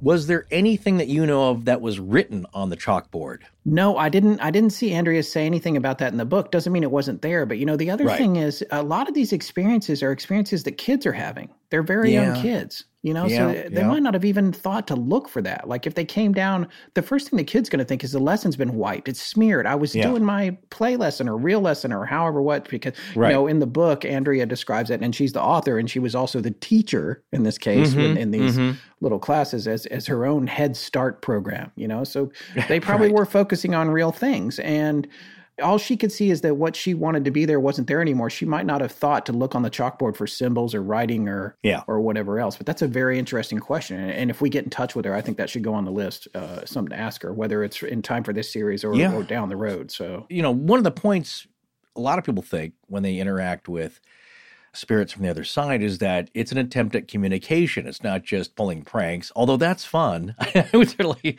do that if I was a spirit, just small ones. I don't want to, you know, scare anybody too horribly, but fun things, you know. And uh, in some cases, though, there's an attempt at talking to the living because something is undone. Their murder has to be solved. Revenge has to take place. There's something important that this entity didn't get to do when they were in this existence. And so now they're trying to communicate, or they're just lonely. That's another aspect. So I do I do wonder about any messages, but what was it about the chalkboard itself, you think, that inspired its smashing? It depends on whether or not the source of it is earthly or not. If it's unearthly, yeah. it's just pure unadulterated evil. It's just just destroying stuff. Just, it's just interference. Just, yeah. Yeah. yeah. you know, getting in the way of something that they're trying to do. If it's earthly, right. it could have earthly feelings with it. It could be like, mm-hmm. you're wasting your time. You should be farming. You should be doing X, right. Y, or Z. Don't, all this book learning is stupid. You're right. As simple as something is, I hated school. Yeah, yeah I hated school, or or girls shouldn't be in school. There's all yeah. kinds of things it might be if there's earthly concerns with it. But if there's not, it could just be pure evil. It could just be the idea of thwarting what this sweet girl is wanting to do, is to teach her younger sisters things outside of school. That's something that I want to talk about in part two, is the idea of like, what's behind this? A lot of people mm-hmm. investigated this, including, of course, the Warrens, famously. Yeah. And it, I do have some questions about what, you know, were their conclusions correct, or, or were they right. not correct? Can we analyze them, or do we just have to mm-hmm. take them at face value? One funny uh, idea I'll quickly bring up here. It's a series and it's called Ghosts. A lot of people have been turning on to this. I think it's even won uh, perhaps some British awards. I don't know if a BAFTA or or uh, their equivalent, but it's pretty well done. And it's a British comedy with a with a great cast. What's funny about this is that some of the ghosts who haunt this old manor have different skills. There's different things that they can do. There's a, the ghost of a caveman. I, I think his name is Robin, and he can affect electricity and lights a little bit.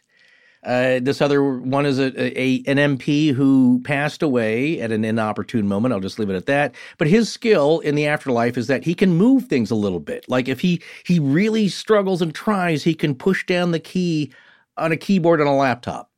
So he can type stuff. It just takes him a very long time and a lot of energy. And he's got to really focus and strain. I'm going to quickly say, BAFTA or not, all of everything you've mentioned so far was in the movie Ghost with Patrick Swayze and Demi Moore a thousand years ago. The keyboard did, typing, the yeah. pushing the things around. So yeah. it's a little derivative, sounds like it okay. already. But I'm interested. I want to see it. I want to see it. This is what I'm saying, is that all of these tropes are derivative in a way, because perhaps those are things that actually happen, and people have wondered, how do these things happen?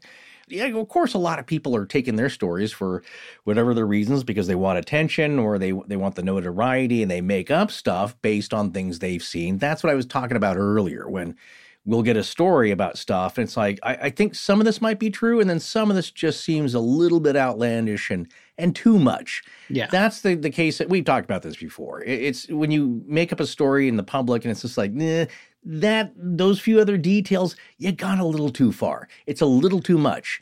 You've now turned the tide, and what you thought was like, I got this thing cinched up in the bag, people are going to love this story. You went a little too far, because people who do encounter these things know kind of the range of what's possible. This is what I'm getting at, Scott. The one character, Julian, the the passed away M P, he could do this, but it took a lot of energy. And and and that's, I think that character trait is based on, you know, when ghosters say like, well, something moved, but it moved very slightly. Or remember in Poltergeist, it's like, it was incredible. We watched this toy inch across in time-lapse footage yeah, about eight inches over six hours. And it's like, oh, and Craig T. Nelson's like, eh, yeah, yeah, that's cool. Take a look at my toy room. Yeah. He opens the door and things are flying around. That's what we have here. And we have footage like that on our YouTube channel of the investigation at the Sally House where the football yeah. rolls across the floor. I mean, it's not like the poltergeist scene, which is Hollywood. No, no, no. It is a ball rolling across the floor that nobody's touching. Yeah, that's a little weird. Uh, but then what I like, of course, is that people, when they go to debunk that, because, I, again, I think they're like they're a little scared. When they see something like that and they, they go to look for any explanation, uh, some of the comments are like, look, look, she moved her foot right as the ball moved. Yeah. There's a fishing line there, or that girl had a remote control for the blinds in her pocket. See, she reaches into her pocket, yeah. then the blinds flip. It's like, it's like, okay, yeah, that's, it's a bit Hollywood, you know. Yeah, or, they brought a servo. A bit of, they know how to set up a servo, bring a servo, bring a power supply for it, hide the power supply, and fool everyone. And and why aren't they? Uh, why aren't they looking at the blinds? And you know, it's just look, it's every everybody, and they're um, they're entitled to their speculations, but it's just kind of funny. There's some ploy here that they're all doing to uh, scare people by moving a, a football a few inches, and uh, there you go. This that person scratched their nose, and this happened. Getting back to the chalkboard is that. That takes a lot of power and energy. It's, yeah. it's oak. It's a dense wood. Yeah. I, the thing is, I can see this chalkboard in my. I know what these look like. Yeah. I, oh, not, yeah. Of course. You know, not because, you know, in the nineteen seventies, I know I was around these chalkboards at some point. They're and they're beautiful. The oak frame right. is polished oh, yeah, yeah. and stained, and the board flips, and it's and like they said, it's slate. By the way, breaking slate is no easy task either. It came out in shards too. There's yeah. something uh, interesting about that, if true. No one heard this. Whenever it happened, yeah, they didn't hear the sound in the main house, and it right. it, it was like an explosion of very hard materials. It blew up in the woodshed, which is right there, right next to the house, and no one heard it. So how did that work either? And that comes to that whole thing about time. Is time frozen? Are you knocked out? Yeah. Are there instances where you don't, you can't participate in what's going on around you because you've been incapacitated? That all goes back to, again, consult the Astonishing Legends Almanac of strange happenings. How do these things work? And it's the Ghost and Mister Chicken principle, or My Favorite Martian, if you like, where the pliers are dancing through the air. Like, and you asked me once before, how do we know these things happen? Well, you go back to Skinwalker Ranch and the N I D S experiment and Tower four, the video cameras with the B N C cables tightly wrapped with zip ties and duct tape, all getting ripped out in an instant. And there were other cameras trained on Tower four. So what we know is, how did that happen? Well, we didn't see the duct tape getting slowly peeled back and a pair of wire cutters floating up through the sky to clip the B N C cables. It happened in an instant. But then how did that happen? Yeah, it happened in like a thirtieth of a second. The frames were gone. And then on the video, it was continuous. And uh, the amount of time it took place for all the destruction to happen was uh, right. like a thirty, uh, which is a frame of uh, N T S C video, a thirtieth of a second or something like that. Yeah. Virtually and, and uh, instantaneously yeah. for all intents and purposes. So my speculation here is that these things, like you said, if you walked in on the chalkboard being destroyed, it wouldn't be silently breaking apart and wood splintering, and very quietly pieces of slate are being broken into shards and it being scattered and thrown about the room. My speculation is that it got smashed up pretty badly in an instant, or very quickly, in an incursion from another dimension. And then it was just done. I'm with you. And then it was, it was just, just done. done. It happened yeah, it so just happened. quick the sound couldn't even travel in, in our reality. And if then that is over. possible. Or the Perrons just didn't like that chalkboard, so they smashed it up themselves and blamed it on that to no one. It would just end up in a book thirty years later. I don't know who would do that. Well, this next story is one of the most intense stories in the book, and they're ramping up here as we get further. I don't know. I'll just say when I read it, I, I had to put the book down for a minute. Yeah. Wow. Yeah.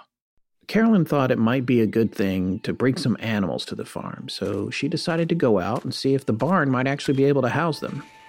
When she went in, as she looked around, she noticed something strange. Thirty feet up in the air, hanging delicately on the highest beam, was a hand scythe. She couldn't imagine how she hadn't noticed it when Mister Kenyon gave them a tour of the property back when they bought it, but there it was. She also noticed that the barn was unbelievably cold, at least at that moment. But then ever since she got to that house, Carolyn was always extremely cold, and today was no exception. Maybe this was just that. She was well bundled up in thick wool and cotton with a leather jacket over all of that, which, it turns out, might have saved her life. As she was about to leave the barn, she heard something that sounded maybe like birds fluttering up in the rafters. No, it, it was more of a whooshing sound, according to Andrea on page ninety-nine. She turned around and looked up and saw the hand scythe spinning in the air over and over, refusing to succumb to gravity. It was hovering and rotating and chopping the air. Listen to what happened next. Suddenly, it plunged toward her. The woman was in grave danger. She watched. It flew precisely in her direction, yet Carolyn could do nothing to rescue herself in the moment. She was frozen in place, unable to move her legs, incapable of stepping aside. A dangerous airborne device, weapon fixed on its intended target, vital to brace for impact. Carolyn recalls becoming instantly transfixed, mesmerized by the object as it approached. She was paralyzed, unable to retreat, though her mind was as provoked as her body, speaking to the subject of self-preservation. Trembling legs would not cooperate. Carolyn stood there, rigidly in place, watching the trajectory of the scythe.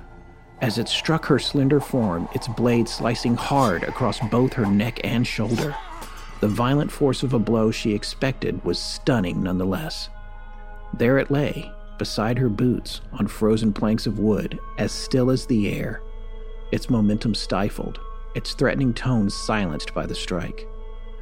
Carolyn stared at the wayward tool as she slowly reached up to touch the wound, fearful of what she might find in its wake. It was then she'd realized the multiple layers of clothing she had worn as protection from cold morning air had proved to be a blessing in disguise. Nothing less significant than her salvation. That bulky, cumbersome outfit literally saved her life. In spite of its accurate aim and high speed, the strike of the scythe was unable to penetrate leather, though it left quite a gash. The jacket was destroyed, but it was the scar it had left on a mind which would become troublesome. Equally frightened as fascinated by this strange event, she stared at it in shock, then picked up the hand scythe, latching it onto a protruding nail nearby. First of all, that ever so slightly freaked me out. Yeah. This story, not, well, because of the obvious, but also our family had a hand scythe that had a little hole in the blade. And as a kid, I used to hang that up on a nail. So anyway, that just kind of uh, rang true. I have a scythe here me. in the other room. Yeah. I've taken pictures of it. I think I posted them before. I'll I'll post it again. By the way, it's in my attic near rafters. I mean, it's the same scenario. It's not up high. Right. But it's in an undeveloped room with a high ceiling. Oh, I've seen pictures. I bought of it, it in yes. yeah in Bucks County, Pennsylvania, at an antique, which is famous for antiquing, by the way. If you're ever into antiquing, and I, I'm Bucks joking, County, yeah, I have a, yeah. a friend that had a band named Pants, and they had a song called Antiquing, and I remember the chorus was like, "Antiquing, this could take all weekend," um, but uh, and it, and it yeah. does. Yeah, uh, well, I probably could get permission to play that on the. Maybe I'll play that at the end of this show. No, play us out. Play yeah, us out with yeah, it. Yeah, when the show's over, I think they'll let me do that. But anyway, my my point is, this scythe is uh, it's a scary device. It's a formidable, scary piece of implement. There, it's yeah. a long, curved blade with a handle meant for slicing. And like I said, if she saw a spinning rake, it's like, eh, it's yeah. weird, but yeah. maybe I could get poked in the eye with it, but. It was meant to be frightening. So, and of course, it reminds me of other things in uh, in movies. That's what I'm saying here. One thing that we're connecting is we're going to look at the relationship between a cinematic telling of this story and how that comes about and, and real events and how they tie in, as well as other media. So you could almost call it a comparative media study. I don't know if you've seen Hereditary. No, I haven't actually. It reminded me, I'll just say, of a scene towards the end Uh, that people who are horror fans that have seen it uh, will well know. It's uh, pretty famous or infamous now. When we talk about things flying at people, early on we've discussed this topic. People say like, well, if it's an evil spirit, why doesn't a knife fly out of the kitchen drawer and just fly across the room and stab somebody in the eye? It's like, well, I've never heard of that happening. And there may be a reason that that cannot fully happen. However, knives can be thrown at people, it seems. There's plenty of anecdotes about that. Flying past people, people ducking right at the right moment to, to avoid catastrophe, people being scratched. We saw Tony Pickman get scratched. He got scratched on T V, on, on sightings. It appeared yeah. on camera. Unless you think they're all in on it, you can be scratched. But in the cases we've heard, it's not like a farm emblem can fly off the wall and sever your head. Yeah, but in this case, if Carolyn hadn't been wearing what she was wearing, she might have she might have been fatally injured. And, and so she was cut a little bit, I think, or the, the jacket was cut, and right? She was severely bruised. The clothes right. prevented penetration of the blade into her skin. Can certain things be allowed? Certain actions up to a point. But it's not like the thing flew off, right, and and uh, and you know stabbed her in the heart. Forrest, correct me if I'm wrong, but I, I feel like you're calling back to an ancient trope of tropes on Astonishing Legends that we yeah. would, would that we would fall back on, called the rules and your rules and the rules, uh, and, and not necessarily your rules, but the idea right. that X, Y, and Z can't happen because it's not allowed for whatever reason. They're they're not the rules. They're they're they're more like the observations. How's well, okay, that? The observations. Because here's my question about this: is like if you do get killed by something paranormal, mm-hmm. and then the police come to investigate it, how often do they even remotely consider that it was a paranormal death? They don't. They say it's unsolved, right. or we can't find the person that did it. So right. you wouldn't necessarily know if the blade that came down was wielded by an unseen force, because the yeah. cops are never going to be like, unseen force, blah, blah, blah, blah. Except for in right. Russia and Dyatlov Pass, unknown compelling yeah. force. That's my question to you. It's like, I I, I don't know. I don't know. I'm on, well, the, I'm on the fence about it, because this was a direct assault. Was it gentle, or did it plan mm-hmm. it because she had protective clothing on? I don't know. Most times if the cops show up and there's a, a giant butcher knife sticking out of somebody, they usually put two and two together and solve the case. It's not like this person was in a bank vault that was locked up and suddenly they stabbed themselves in the No, in I the disagree with this point. I disagree well, with no, this point. Well, no, not to, no, hold on, hold on, hold on a second. Unsolved cases. Hold on a second. Yeah. Let me finish. Okay. There definitely could very well be cases that there may have been more than that of an incursion. Let me let me point to this case that's famous that we covered ourselves. The Bell Witch herself was thought to have put the poison in John Bell Senior's path or on his nightstand, where he accidentally took it, or somehow it got into what he was drinking and eating, and she effectively poisoned him. Now, that was also a case of a spirit that could make loud raps, knocks, was omniscient, could move things, could, uh, well, the, remember one, uh, it's one, of my one guy stories. tried to tried to wrap her up, yeah. throw her in the fire, and it got so heavy as he stepped towards the fire and so horribly stinky that he had to drop it.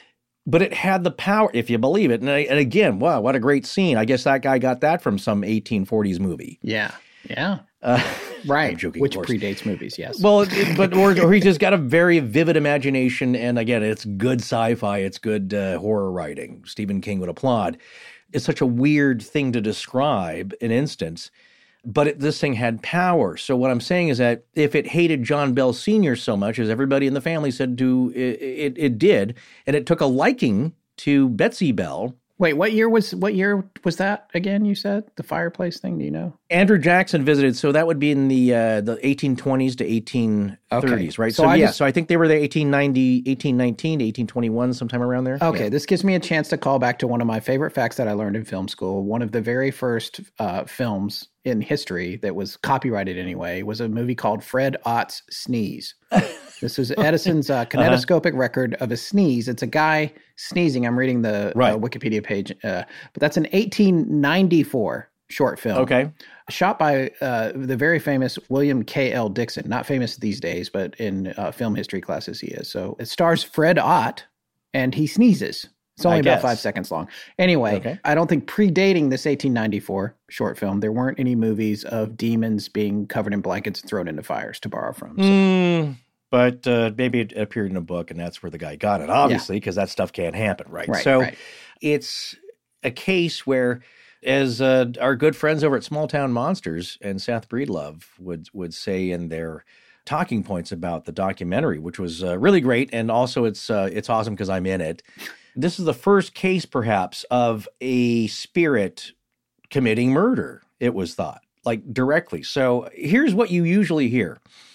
They don't uh, fire missiles at you of, of all types or point a gun at you and pull the trigger.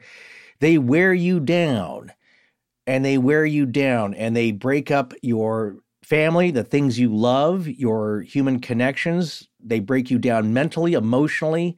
They make you obsessed with killing flies to yeah. the point where you're yeah. ignoring your entire family, all the while arguing against anything supernatural happening. Yeah, because flies aren't supernatural, right? It's not weird that I spend every waking moment from the time I get up early in the morning to catch them sleeping to chase them all day and plot their demise in a large group so I can win this battle. Imagine if he was alone, like a hermit, and that went unchecked. He'd be a, a stark raving lunatic after a few years. Yeah. Usually the M O with this, if you believe this stuff, is that it it wears you down in ways, or as I, I've come to firmly believe, drives people to commit mass murder. That's just me, folks. But some people, in the way that they talk, especially afterwards, Scott and I were just talking about this, and, and uh, the remorse they seem to show in court, it's like, oh, now you're sad? You thought about this for weeks. You thought about this for hours before you did it that day, and you thought, like, well, should I do this? I don't know. Like, yeah, I should. Yeah, this sounds like a good idea. This is right. going to ruin my life and the, and the lives of hundreds of other people that knew these people. And they do it anyway. And then afterwards, they're they're all hangdog in the courthouse. And then there's other people who uh, they get arrested and they do it, and they got that strange, sickly smile. So what's going on there? Are they legally insane? Well, not by the court in a lot of cases. And not by experts, they're just kind of bad folks that did a very bad thing, right? So you wonder how these people are getting worked on. And usually what happens, uh, I've talked about this in other episodes, is that it usually starts from a seed of hate. You see a lot of these guys who go through, it's a custody battle. He's going through a divorce. He's lost everything. It's somebody who fixates on some other group and he hates them. And hate festers and dwells, and from a small mustard seed grows into mass murder or just something really awful. But it's usually something, it's like a perceived slight. It's like, well, I'll show you guys. And then that thought grows and you dwell on it and you obsess with it. And pretty soon now you're battling one hundred flies every day. And uh, you never thought you would. Doesn't make sense to you, but you know you got to kill them. What's going on here? But what I'm saying is that that's the way that that seems to work in a lot of cases that we know. But I agree with you. There could be a lot of cases where people just die in their sleep. And were they being choked by a a, a, a shadow person, the old hag at the end of the bed, some horrible specter? We don't know. The old hag sits on your chest. It could stare at you at the end of the bed. uh, a good friend of mine said something was at the end of the bed grabbing her toes, and she could see the blankets moving yeah. above her toes. So... yeah, this is somebody I trust. And it's like, well, I don't know. There's got to be an explanation for that. It's not uh, the Bell Witch. But getting back to this point here is that I believe that's usually, as powerful as these things are, that's how they work at you, little by little. It's the death of a thousand cuts because it's a lot more satisfying than like, I just made a giant gargoyle sculpture fall on your head from the top of the castle. That might be fun for them too, but to torment somebody for years, and the operative word is torment and slow destruction. It's a dish best served cold. As humans, we're naturally driven by the search for better. But when it comes to hiring, the best way to search for a candidate isn't to search at all. Don't search, match with Indeed. When I was looking to hire someone, it was so slow and overwhelming. I wish I had used Indeed. If you need to hire, you need Indeed. Indeed is your matching and hiring platform, with over three hundred fifty million global monthly visitors according to Indeed data, and a matching engine that helps you find quality candidates fast. Ditch the busy work. Use Indeed for scheduling, screening, and messaging so you can connect with candidates faster. And Indeed doesn't just help you hire faster. ninety-three percent of employers agree Indeed delivers the highest quality matches compared to other job sites, according to a recent Indeed survey. And listeners of this show will get a seventy-five dollars sponsored job credit to get your jobs more visibility at Indeed.com slash podcast. That's Indeed.com slash podcast. Terms and conditions apply. When you visit Arizona, Time is measured in moments, not minutes. Like the moment your work stress disappears as you kayak through the canyons. Or the moment you discover the life-changing effects of prickly pear chocolate. But nothing beats the moment you see the Grand Canyon for the very first time. Visit a new state of mind. Learn more at here you are a z dot com. Forrest and Scott, thank you for supporting their sponsors. I'm Bree. Now, back to the show. I don't know if you remember in Titans, which uh, our good friend Rich Haddam is working on, but in, in there's a case in that where Raven actually gets a gargoyle to not only come down and attack the aggressor, but follow it and eventually kill it. So that's pretty Oh, yes. That was, uh, yeah, that was scary and a little bit gruesome. But Yeah, uh, well, but, that's but what cool. I love about Raven. She can't quite control that evil power, but in her no, heart, that, she's that, good. Uh, but in her yeah. heart, she's good, yeah. But so. Again, if you look at the cinematic offerings from some of these tales or what they're based on, yes, of course, it's got to be dramatic. So, but what Andrea was talking about in the comparison of the movie, and again, she really loved the movie, mm-hmm. but what she would say about it is the experiences that actually happened maybe wouldn't translate in film, and also it would be just too freaky and terrifying. But again, she lived through it. But as she also says, for her and her sisters, they handled it pretty well. It was a great time in Andrea's life because it was interesting and a glimpse into the bigger workings of the universe and and the afterlife for her anyway. So it was a it was a great lesson, aside from the chalkboard getting destroyed. Everybody took it slightly differently because it is very subjective. Uh, for their mom, as I said before, she felt under attack because she was. Well, there's another story here I want to share, a very short one, and then we're going to go to the last most intense story tonight before we wrap up this episode. This one took place when Carolyn was home, the mom of the family, and she was in the shower when a neighbor, Miss Pettigrew, the mother of five boys, stopped by with a freshly baked cake for the Perron mm. family. Uh, Andrea had let her in and went to tell her mom that they had company. Miss Pettigrew knew that Roger was out of town, so she thought she'd bring it over to help Carolyn out. And as Carolyn got out of the shower in the next room, she took off her bathrobe to get dressed for their visitor when a large coat hanger lifted itself off a rack next to her and began striking her repeatedly on her head and neck, in the exact same place the scythe had injured her a few weeks earlier. She screamed, and everyone in the house came running into the room where she was dressing, and they all saw it beating her before it fell to the floor. Carolyn went into shock. The neighbor, Missus Pettigrew, waited to make sure she was okay before, quote, politely excusing herself, end quote. But just before she left, she leaned into Carolyn and said, the Kenyans always kept the lights on overnight. All the lights, every night. So Roger never followed the lights on all night advice. I didn't see anything about that in the book, which I was surprised by. Mm. Not too surprised because I don't think he shared it with the family. He wasn't as right. much of a believer, or he was in strong denial about what was going mm-hmm. on in the house, which, and I get that. You bought a house. You bought this house. This is where we're going to live. Oh, it has all these problems. No, it doesn't. Dang it. It's fine. Right. We're going to be fine. Right. It's there's a fly. I'll swat the fly. Everything's going to be fine. I right. get that a little bit. I'm not that much of a stick in the mud as he appears to be in the book, but like, especially given what you and I have studied over the years. Uh-huh. But by the same token, I get the idea of like this thing, whatever, that I've spent a lot of time or emotional investment in that keeps breaking. It can't be broken. It's not broken. It's going to be okay. I'm going to keep fixing it until everything's right. I get that feeling. I guess that's my weakness. But, um, I don't know that he ever took to heart that message from Mister Kenyon. Uh, well, you know, leave the lights on all night. And now this message yeah. is coming directly to Carolyn. Right. They left the lights on all night. But at no point in volume one anyway, I have not read volume two and volume three, which is another eight or nine hundred pages worth of material, which I actually do want to consume. It's just a, a commitment.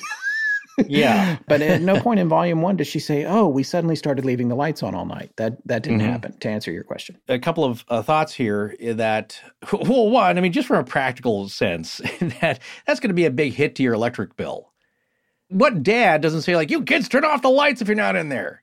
Yeah. I heard yeah. that so much growing up. That's just what dads do. Yeah. It's like, close the refrigerator door. You're letting the, the cold air out. You're going to air condition the world? No, I yeah. mean, I, you know, I'm making a joke here, but really it's like, to him, it's like, I'm not doing that. That's, you know, there's no reason to leave the lights on all night. The second point of that anecdote, though, is that now if you believe the lovely neighbor lady, Missus Pettigrew, and you believe Mister Kenyon, who they loved. And I want to make that absolutely clear, by the way. I'm glad you said that. There's yeah. no ill will towards him. He's not portrayed as an evil no. character trying to pawn off a haunted house. It's something different, and it's interesting because he clearly had to move out and he wanted to sell it and he made sure that he got the deal, and I think he felt like it was a good home for them. Right. But he also at one point, and I, I, I don't think I mentioned this, at one point he checked in and, and he, uh, he came back, and when I say checked in, it was not a phone call. He would come back and visit, and I think it, he said to Carolyn, is, is everything okay here? And that was it. Mm-hmm. That was as far as he went. And she was, at that time, I was like, oh, yeah, everything's fine. Great. Yeah. Why do you ask? Yeah. You know, it's like, well, just leave the lights on. I'll see you later. He wasn't trying to trick them. No. But he wanted them to be safe. But by the same token, he realized yeah. that, that that house had a sharp edge to it. Yeah, well, here's the paradox and the irony of that, okay? So if you just bought this house from Mister Kenyon, and ghosts are humbug, totally. Yeah. A, a blot of mustard and underdone a bit of potato.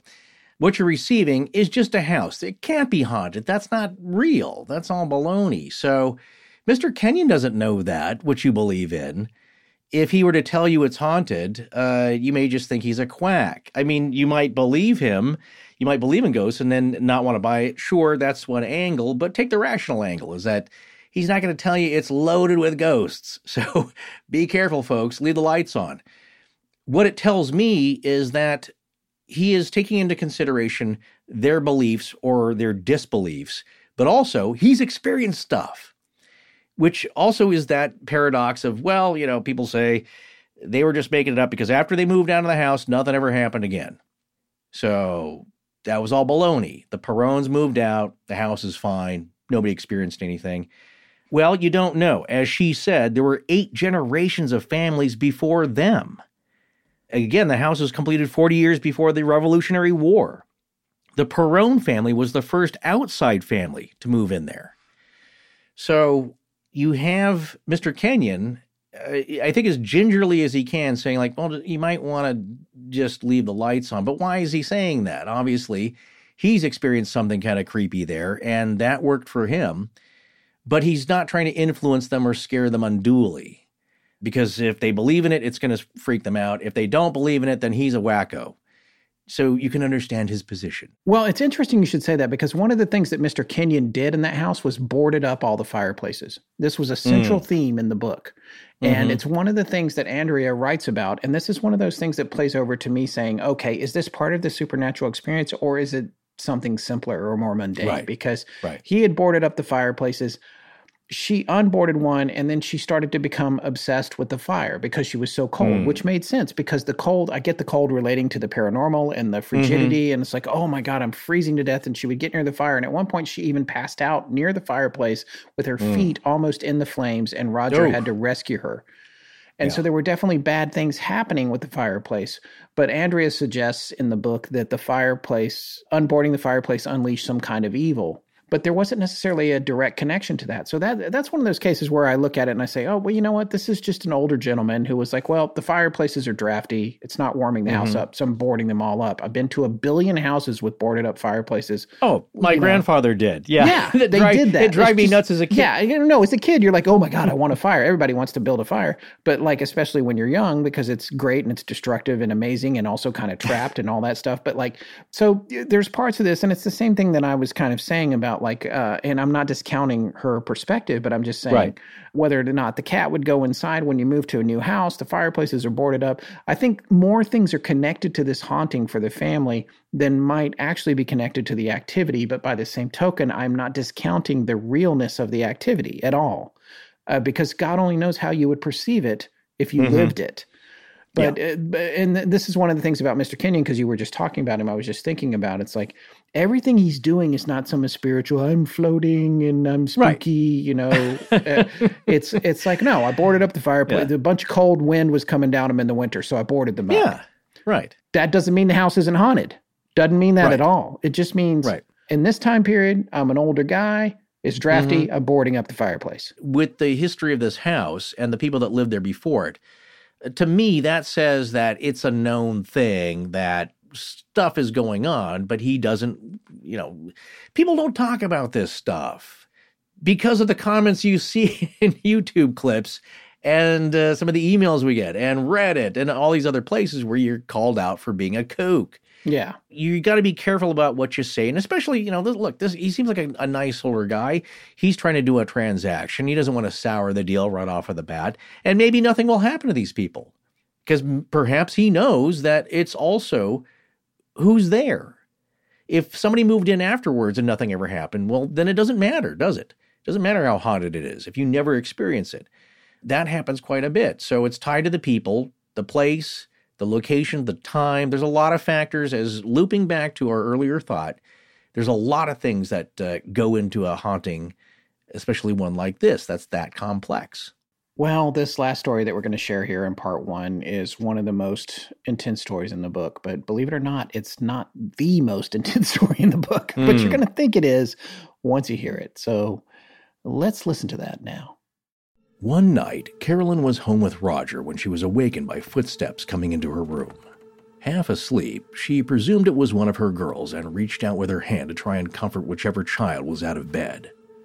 As she awoke further, she opened her eyes to a horrifying vision of a grotesque feminine figure floating over her. She was terrified beyond the point of rational action.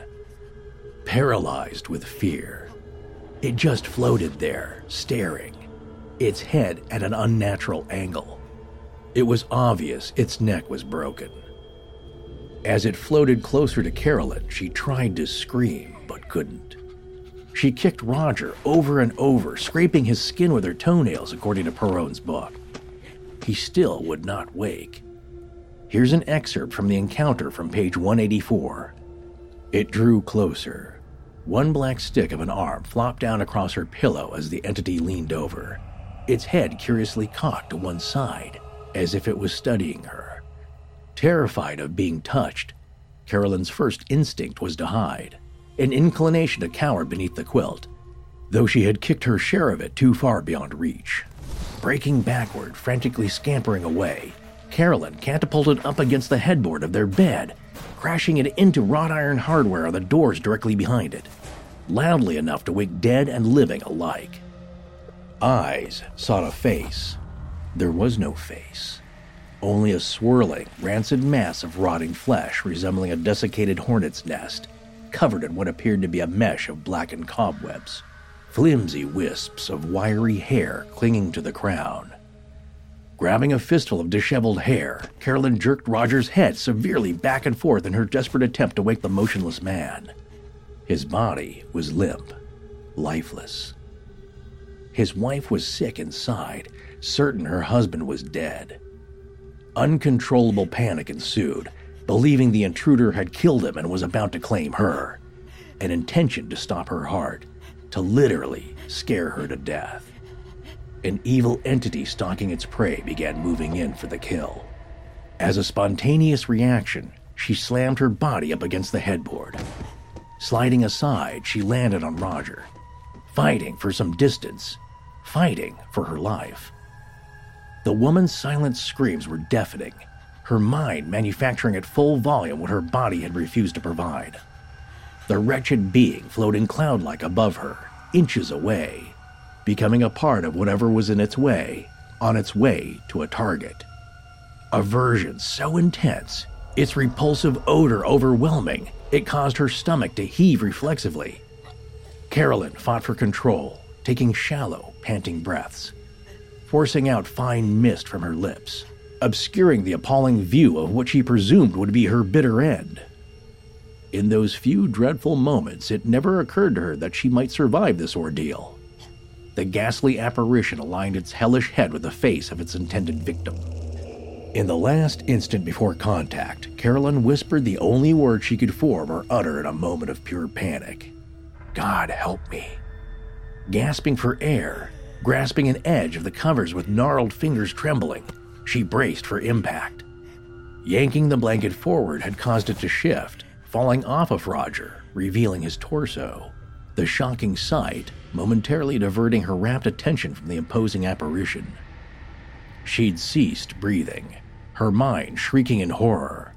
His back and shoulders, even his ribcage was scored, deeply abraded with scratches, as if he'd been clawed to death by a wild animal.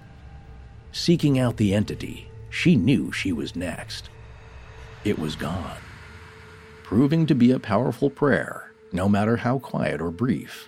Carolyn saved herself with a faithful request of her Savior. Having had the presence of mind to invoke the presence of God in such a moment of crisis, murmuring words possessing potency enough to cause an intervention on her behalf. God help me vanquish the evil spirit, the menacing manifestation imposing itself upon her at dawn. During those stark moments spent awaiting her own pitiful demise, Carolyn could do nothing but hold her breath, clench her fists, and pray for salvation, a plea for tender mercies. Following all of this, she checked to see if Roger was actually breathing and alive, and not only was he, he never really woke completely up. And on top of that, she could still smell the foul odor of death in the room. Listen to these notes that she gave on the experience. The dress, rusty green jersey, handmade, hand-dyed fabric belt cinched at the waist, with an oval buckle, covered in same fabric vintage clothing, a being from another time. Ugly beehive head, a hornet's nest, broken neck, snapped, hanging to the side, no eyes, no mouth, gray mesh, cobwebs, no hands, no feet, just floating above me, cold, so cold can't breathe, vile, evil, death, no bureau, gone, coming closer, cold, can't breathe. So close, too close. Wants to touch me. Don't touch me. Head draped at an angle. Wants a kiss. Dear Lord. Oh my God. Well, it's clear this house was full of spiritual entities of a wide variety. Some of them benevolent, like the female spirit who tucked the kids in at night and kissed their foreheads, smelling like flowers and fruit. That was a presence that they found comforting. There was also the presence of a young man, Johnny Arnold, a member of the Arnold family who committed suicide at the age of fifty-six by crawling into the inside area of the eaves of what was now the Perron house and, and drinking horse liniment until he died. As Andrea said on Jim Harold's podcast, drinking horse liniment would have led to an excruciating death. He would have had to stay quiet while gasping for air and feeling like his insides were being torn apart as he lay dying in those eaves. However, after such a horrible death, the girls found his presence to be non-offensive. It's somebody who was just quietly watching, hanging out. They they sensed no animosity from him, nor Manny, a spirit that young Nancy saw on the very day they moved in, watching Mister Kenyon finish packing. Cindy had seen him too, and they all felt he was a kind, peaceful soul, watching over them in a way. They they could feel a warmth when he was around that pervaded the frigid cold that would sometimes be a hallmark of other spirits in the home. But here's the thing. The cold didn't always mean the spirit was bad. Some of the good spirits came with a little bit of cold, Forrest, to your point earlier, and some of the mm-hmm. other spirits came with warmth. Maybe the temperature isn't always indicative of the attitude. These particular spirits were all interactive, seemingly aware of the time and place and the fact that there were mortals in the home who might sense their presence. They weren't the only ones there, however. There were others who seemed frozen in time, trapped, or maybe reflections of the past, oblivious to modern-day activities on the property. What was the difference between spirits like that and spirits like Manny, whom they felt was practically a member of the family? Andrea joked on Jim Harold's show that they would sometimes set a place for him at the dinner table. That kind of thing in days of yore might have had you accused of witchcraft. Setting a place at the table for a ghost? Which brings us to one of the more prominent characters in the house. Bathsheba Sherman, a notorious member of the Harrisville community with a reputation that followed her through the small village long after her death. What's in a name? Forrest, can you tell us a little bit about the name Bathsheba? Well, according to the Hebrew Bible, Bathsheba was the wife of Uriah the Hittite, and then later of King David. As the story goes, one day King David was on his roof of his palace and saw a very beautiful woman bathing and lusted after her and made enquiries as to who she was. He found out that she was the wife of one of his soldiers, Uriah.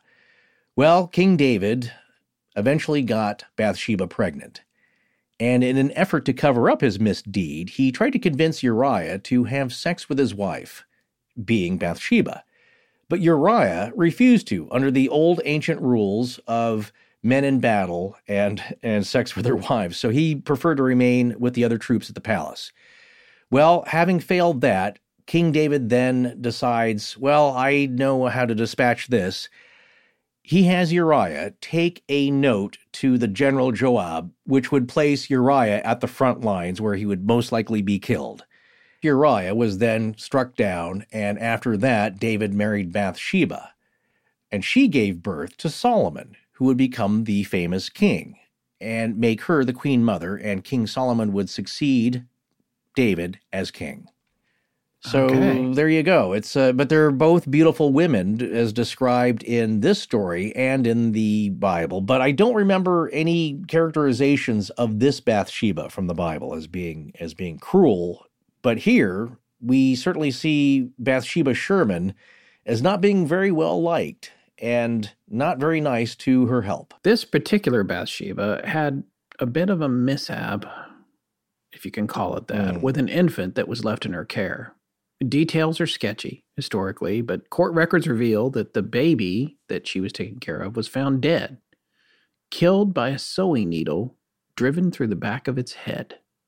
Kind of hard to imagine that being an accident, but the justice system could not find enough evidence to convict Bathsheba of wrongdoing. So she walked free. Nor was she. According to an amateur town historian that Carolyn Perron befriended, a Mister McEachern, who was around eighty at the time she connected with him and old enough to have actually remembered Bathsheba from his childhood, Bathsheba was detested by everyone in town. She had a reputation for starving and beating those that worked for her.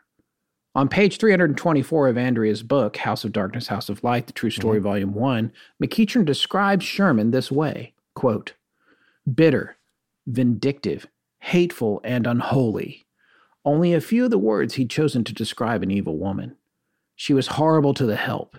He'd accused her of starving and beating the staff in her charge at Sherman Farm. Womenfolk of the village considered her a harlot. Menfolk leered the same way, except they did so with rapacious eyes. Bathsheba was a ravishing beauty in youth, but he claimed she sacrificed both due to choices she made in life.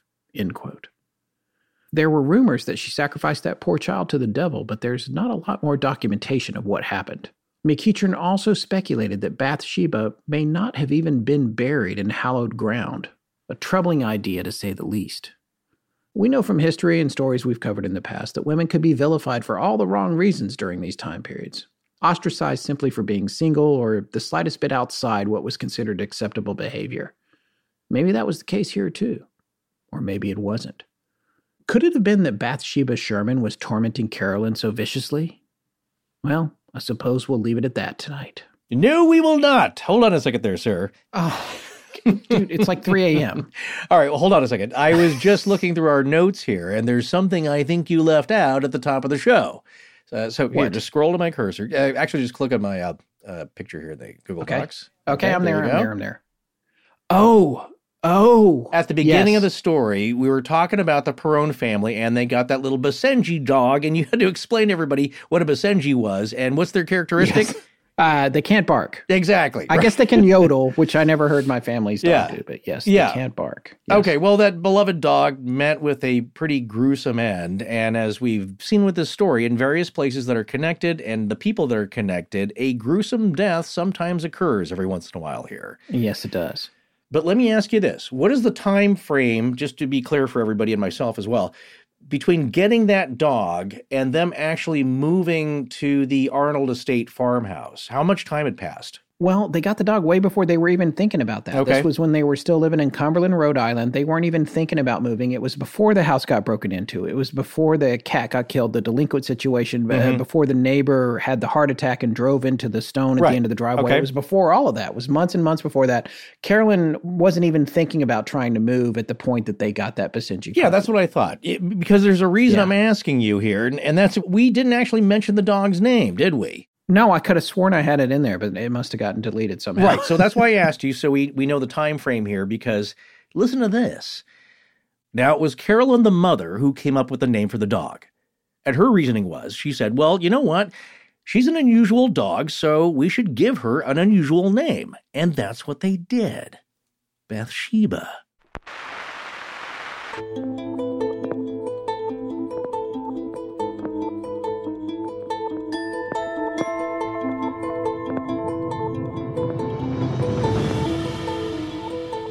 That's going to wrap up part one of our series on the true story that inspired the first of the Conjuring films.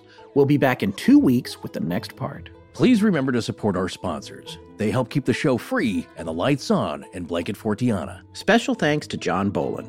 Hi, I'm Kerry Neitz. Hi, I'm Bree. I, I understand this is with permission to Astonishing Legends, future compensation. To use my voice. To use my voice, perpetuity. perpetuity. Our show is edited by Sarah Voorhees-Wendell and co-produced by Tess Feifel, who is also our head of research. Our theme, which is available as a ringtone, was composed by Judson Crane, and our sound design and additional composing is by Ryan McCullough. Special thanks to the Astonishing Research Corps. But most importantly, we want to thank you, our listeners. Visit our store at astonishing legends dot com or interact with us and other listeners on Twitter, Facebook, and Instagram. You can also support the show at patreon.com slash astonishinglegends, where patrons have access to additional bonus content. No part of this show may be reproduced anywhere without permission. Copyright Astonishing Legends Productions. Good night.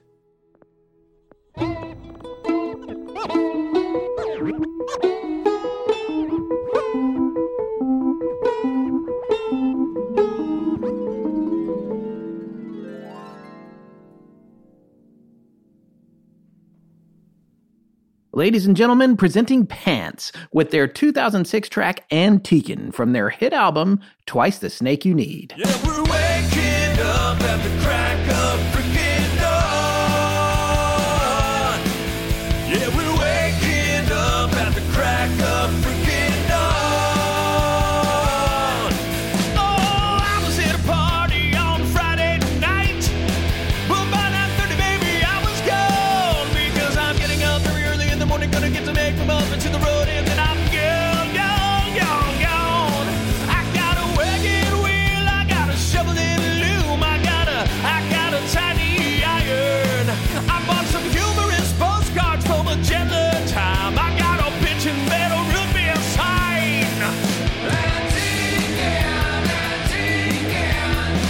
That's where your baby's been sneaking.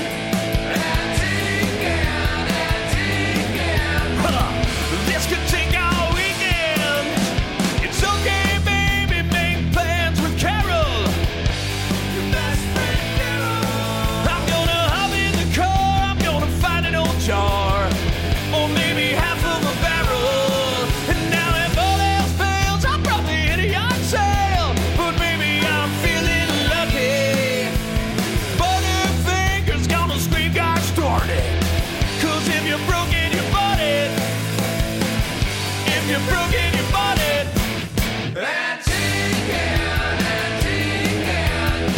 That's where your baby's been singing. This could take all weekend.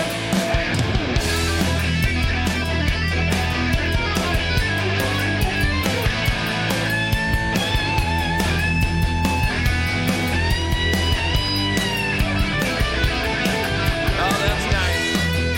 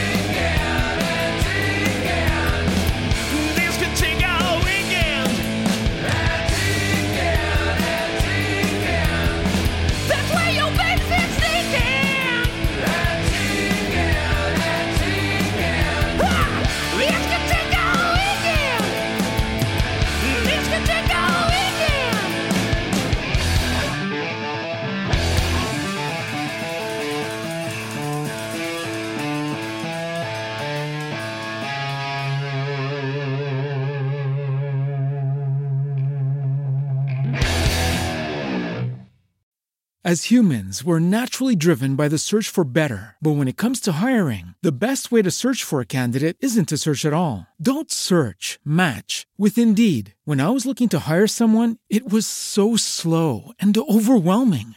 I wish I had used Indeed. If you need to hire, you need Indeed. Indeed is your matching and hiring platform, with over three hundred fifty million global monthly visitors according to Indeed data, and a matching engine that helps you find quality candidates fast. Ditch the busy work. Use Indeed for scheduling, screening, and messaging so you can connect with candidates faster. And Indeed doesn't just help you hire faster.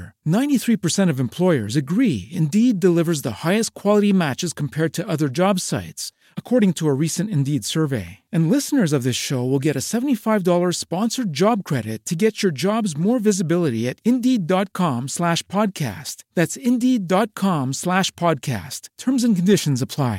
With LinkedIn Jobs, we tap into a network of more than a billion professionals to help you find quality professionals quickly and easily for any role you need. Marketing wizards? Found them. Software engineers? Found. That project manager I could never seem to hire? And found. LinkedIn Jobs quickly matches your roles with candidates with the right skills and experience. In fact, eighty-six percent of small businesses get a qualified candidate within twenty-four hours. Post your first job for free and get started at linkedin.com slash spoken. That's linkedin.com slash spoken. Terms and conditions apply. As humans, we're naturally driven by the search for better. But when it comes to hiring, the best way to search for a candidate isn't to search at all. Don't search, match with Indeed. When I was looking to hire someone, it was so slow and overwhelming. I wish I had used Indeed. If you need to hire, you need Indeed. Indeed is your matching and hiring platform, with over three hundred fifty million global monthly visitors according to Indeed data, and a matching engine that helps you find quality candidates fast. Ditch the busy work. Use Indeed for scheduling, screening, and messaging so you can connect with candidates faster. And Indeed doesn't just help you hire faster. ninety-three percent of employers agree Indeed delivers the highest quality matches compared to other job sites, according to a recent Indeed survey. And listeners of this show will get a seventy-five dollars sponsored job credit to get your jobs more visibility at Indeed.com slash podcast. That's Indeed.com slash podcast. Terms and conditions apply. With LinkedIn Jobs, we tap into a network of more than a billion professionals to help you find quality professionals quickly and easily for any role you need. Marketing wizards? Found them. Software engineers? Found. That project manager I could never seem to hire? And found. LinkedIn Jobs quickly matches your roles with candidates with the right skills and experience. In fact, eighty-six percent of small businesses get a qualified candidate within twenty-four hours. Post your first job for free and get started at linkedin.com slash spoken. That's linkedin.com slash spoken. Terms and conditions apply.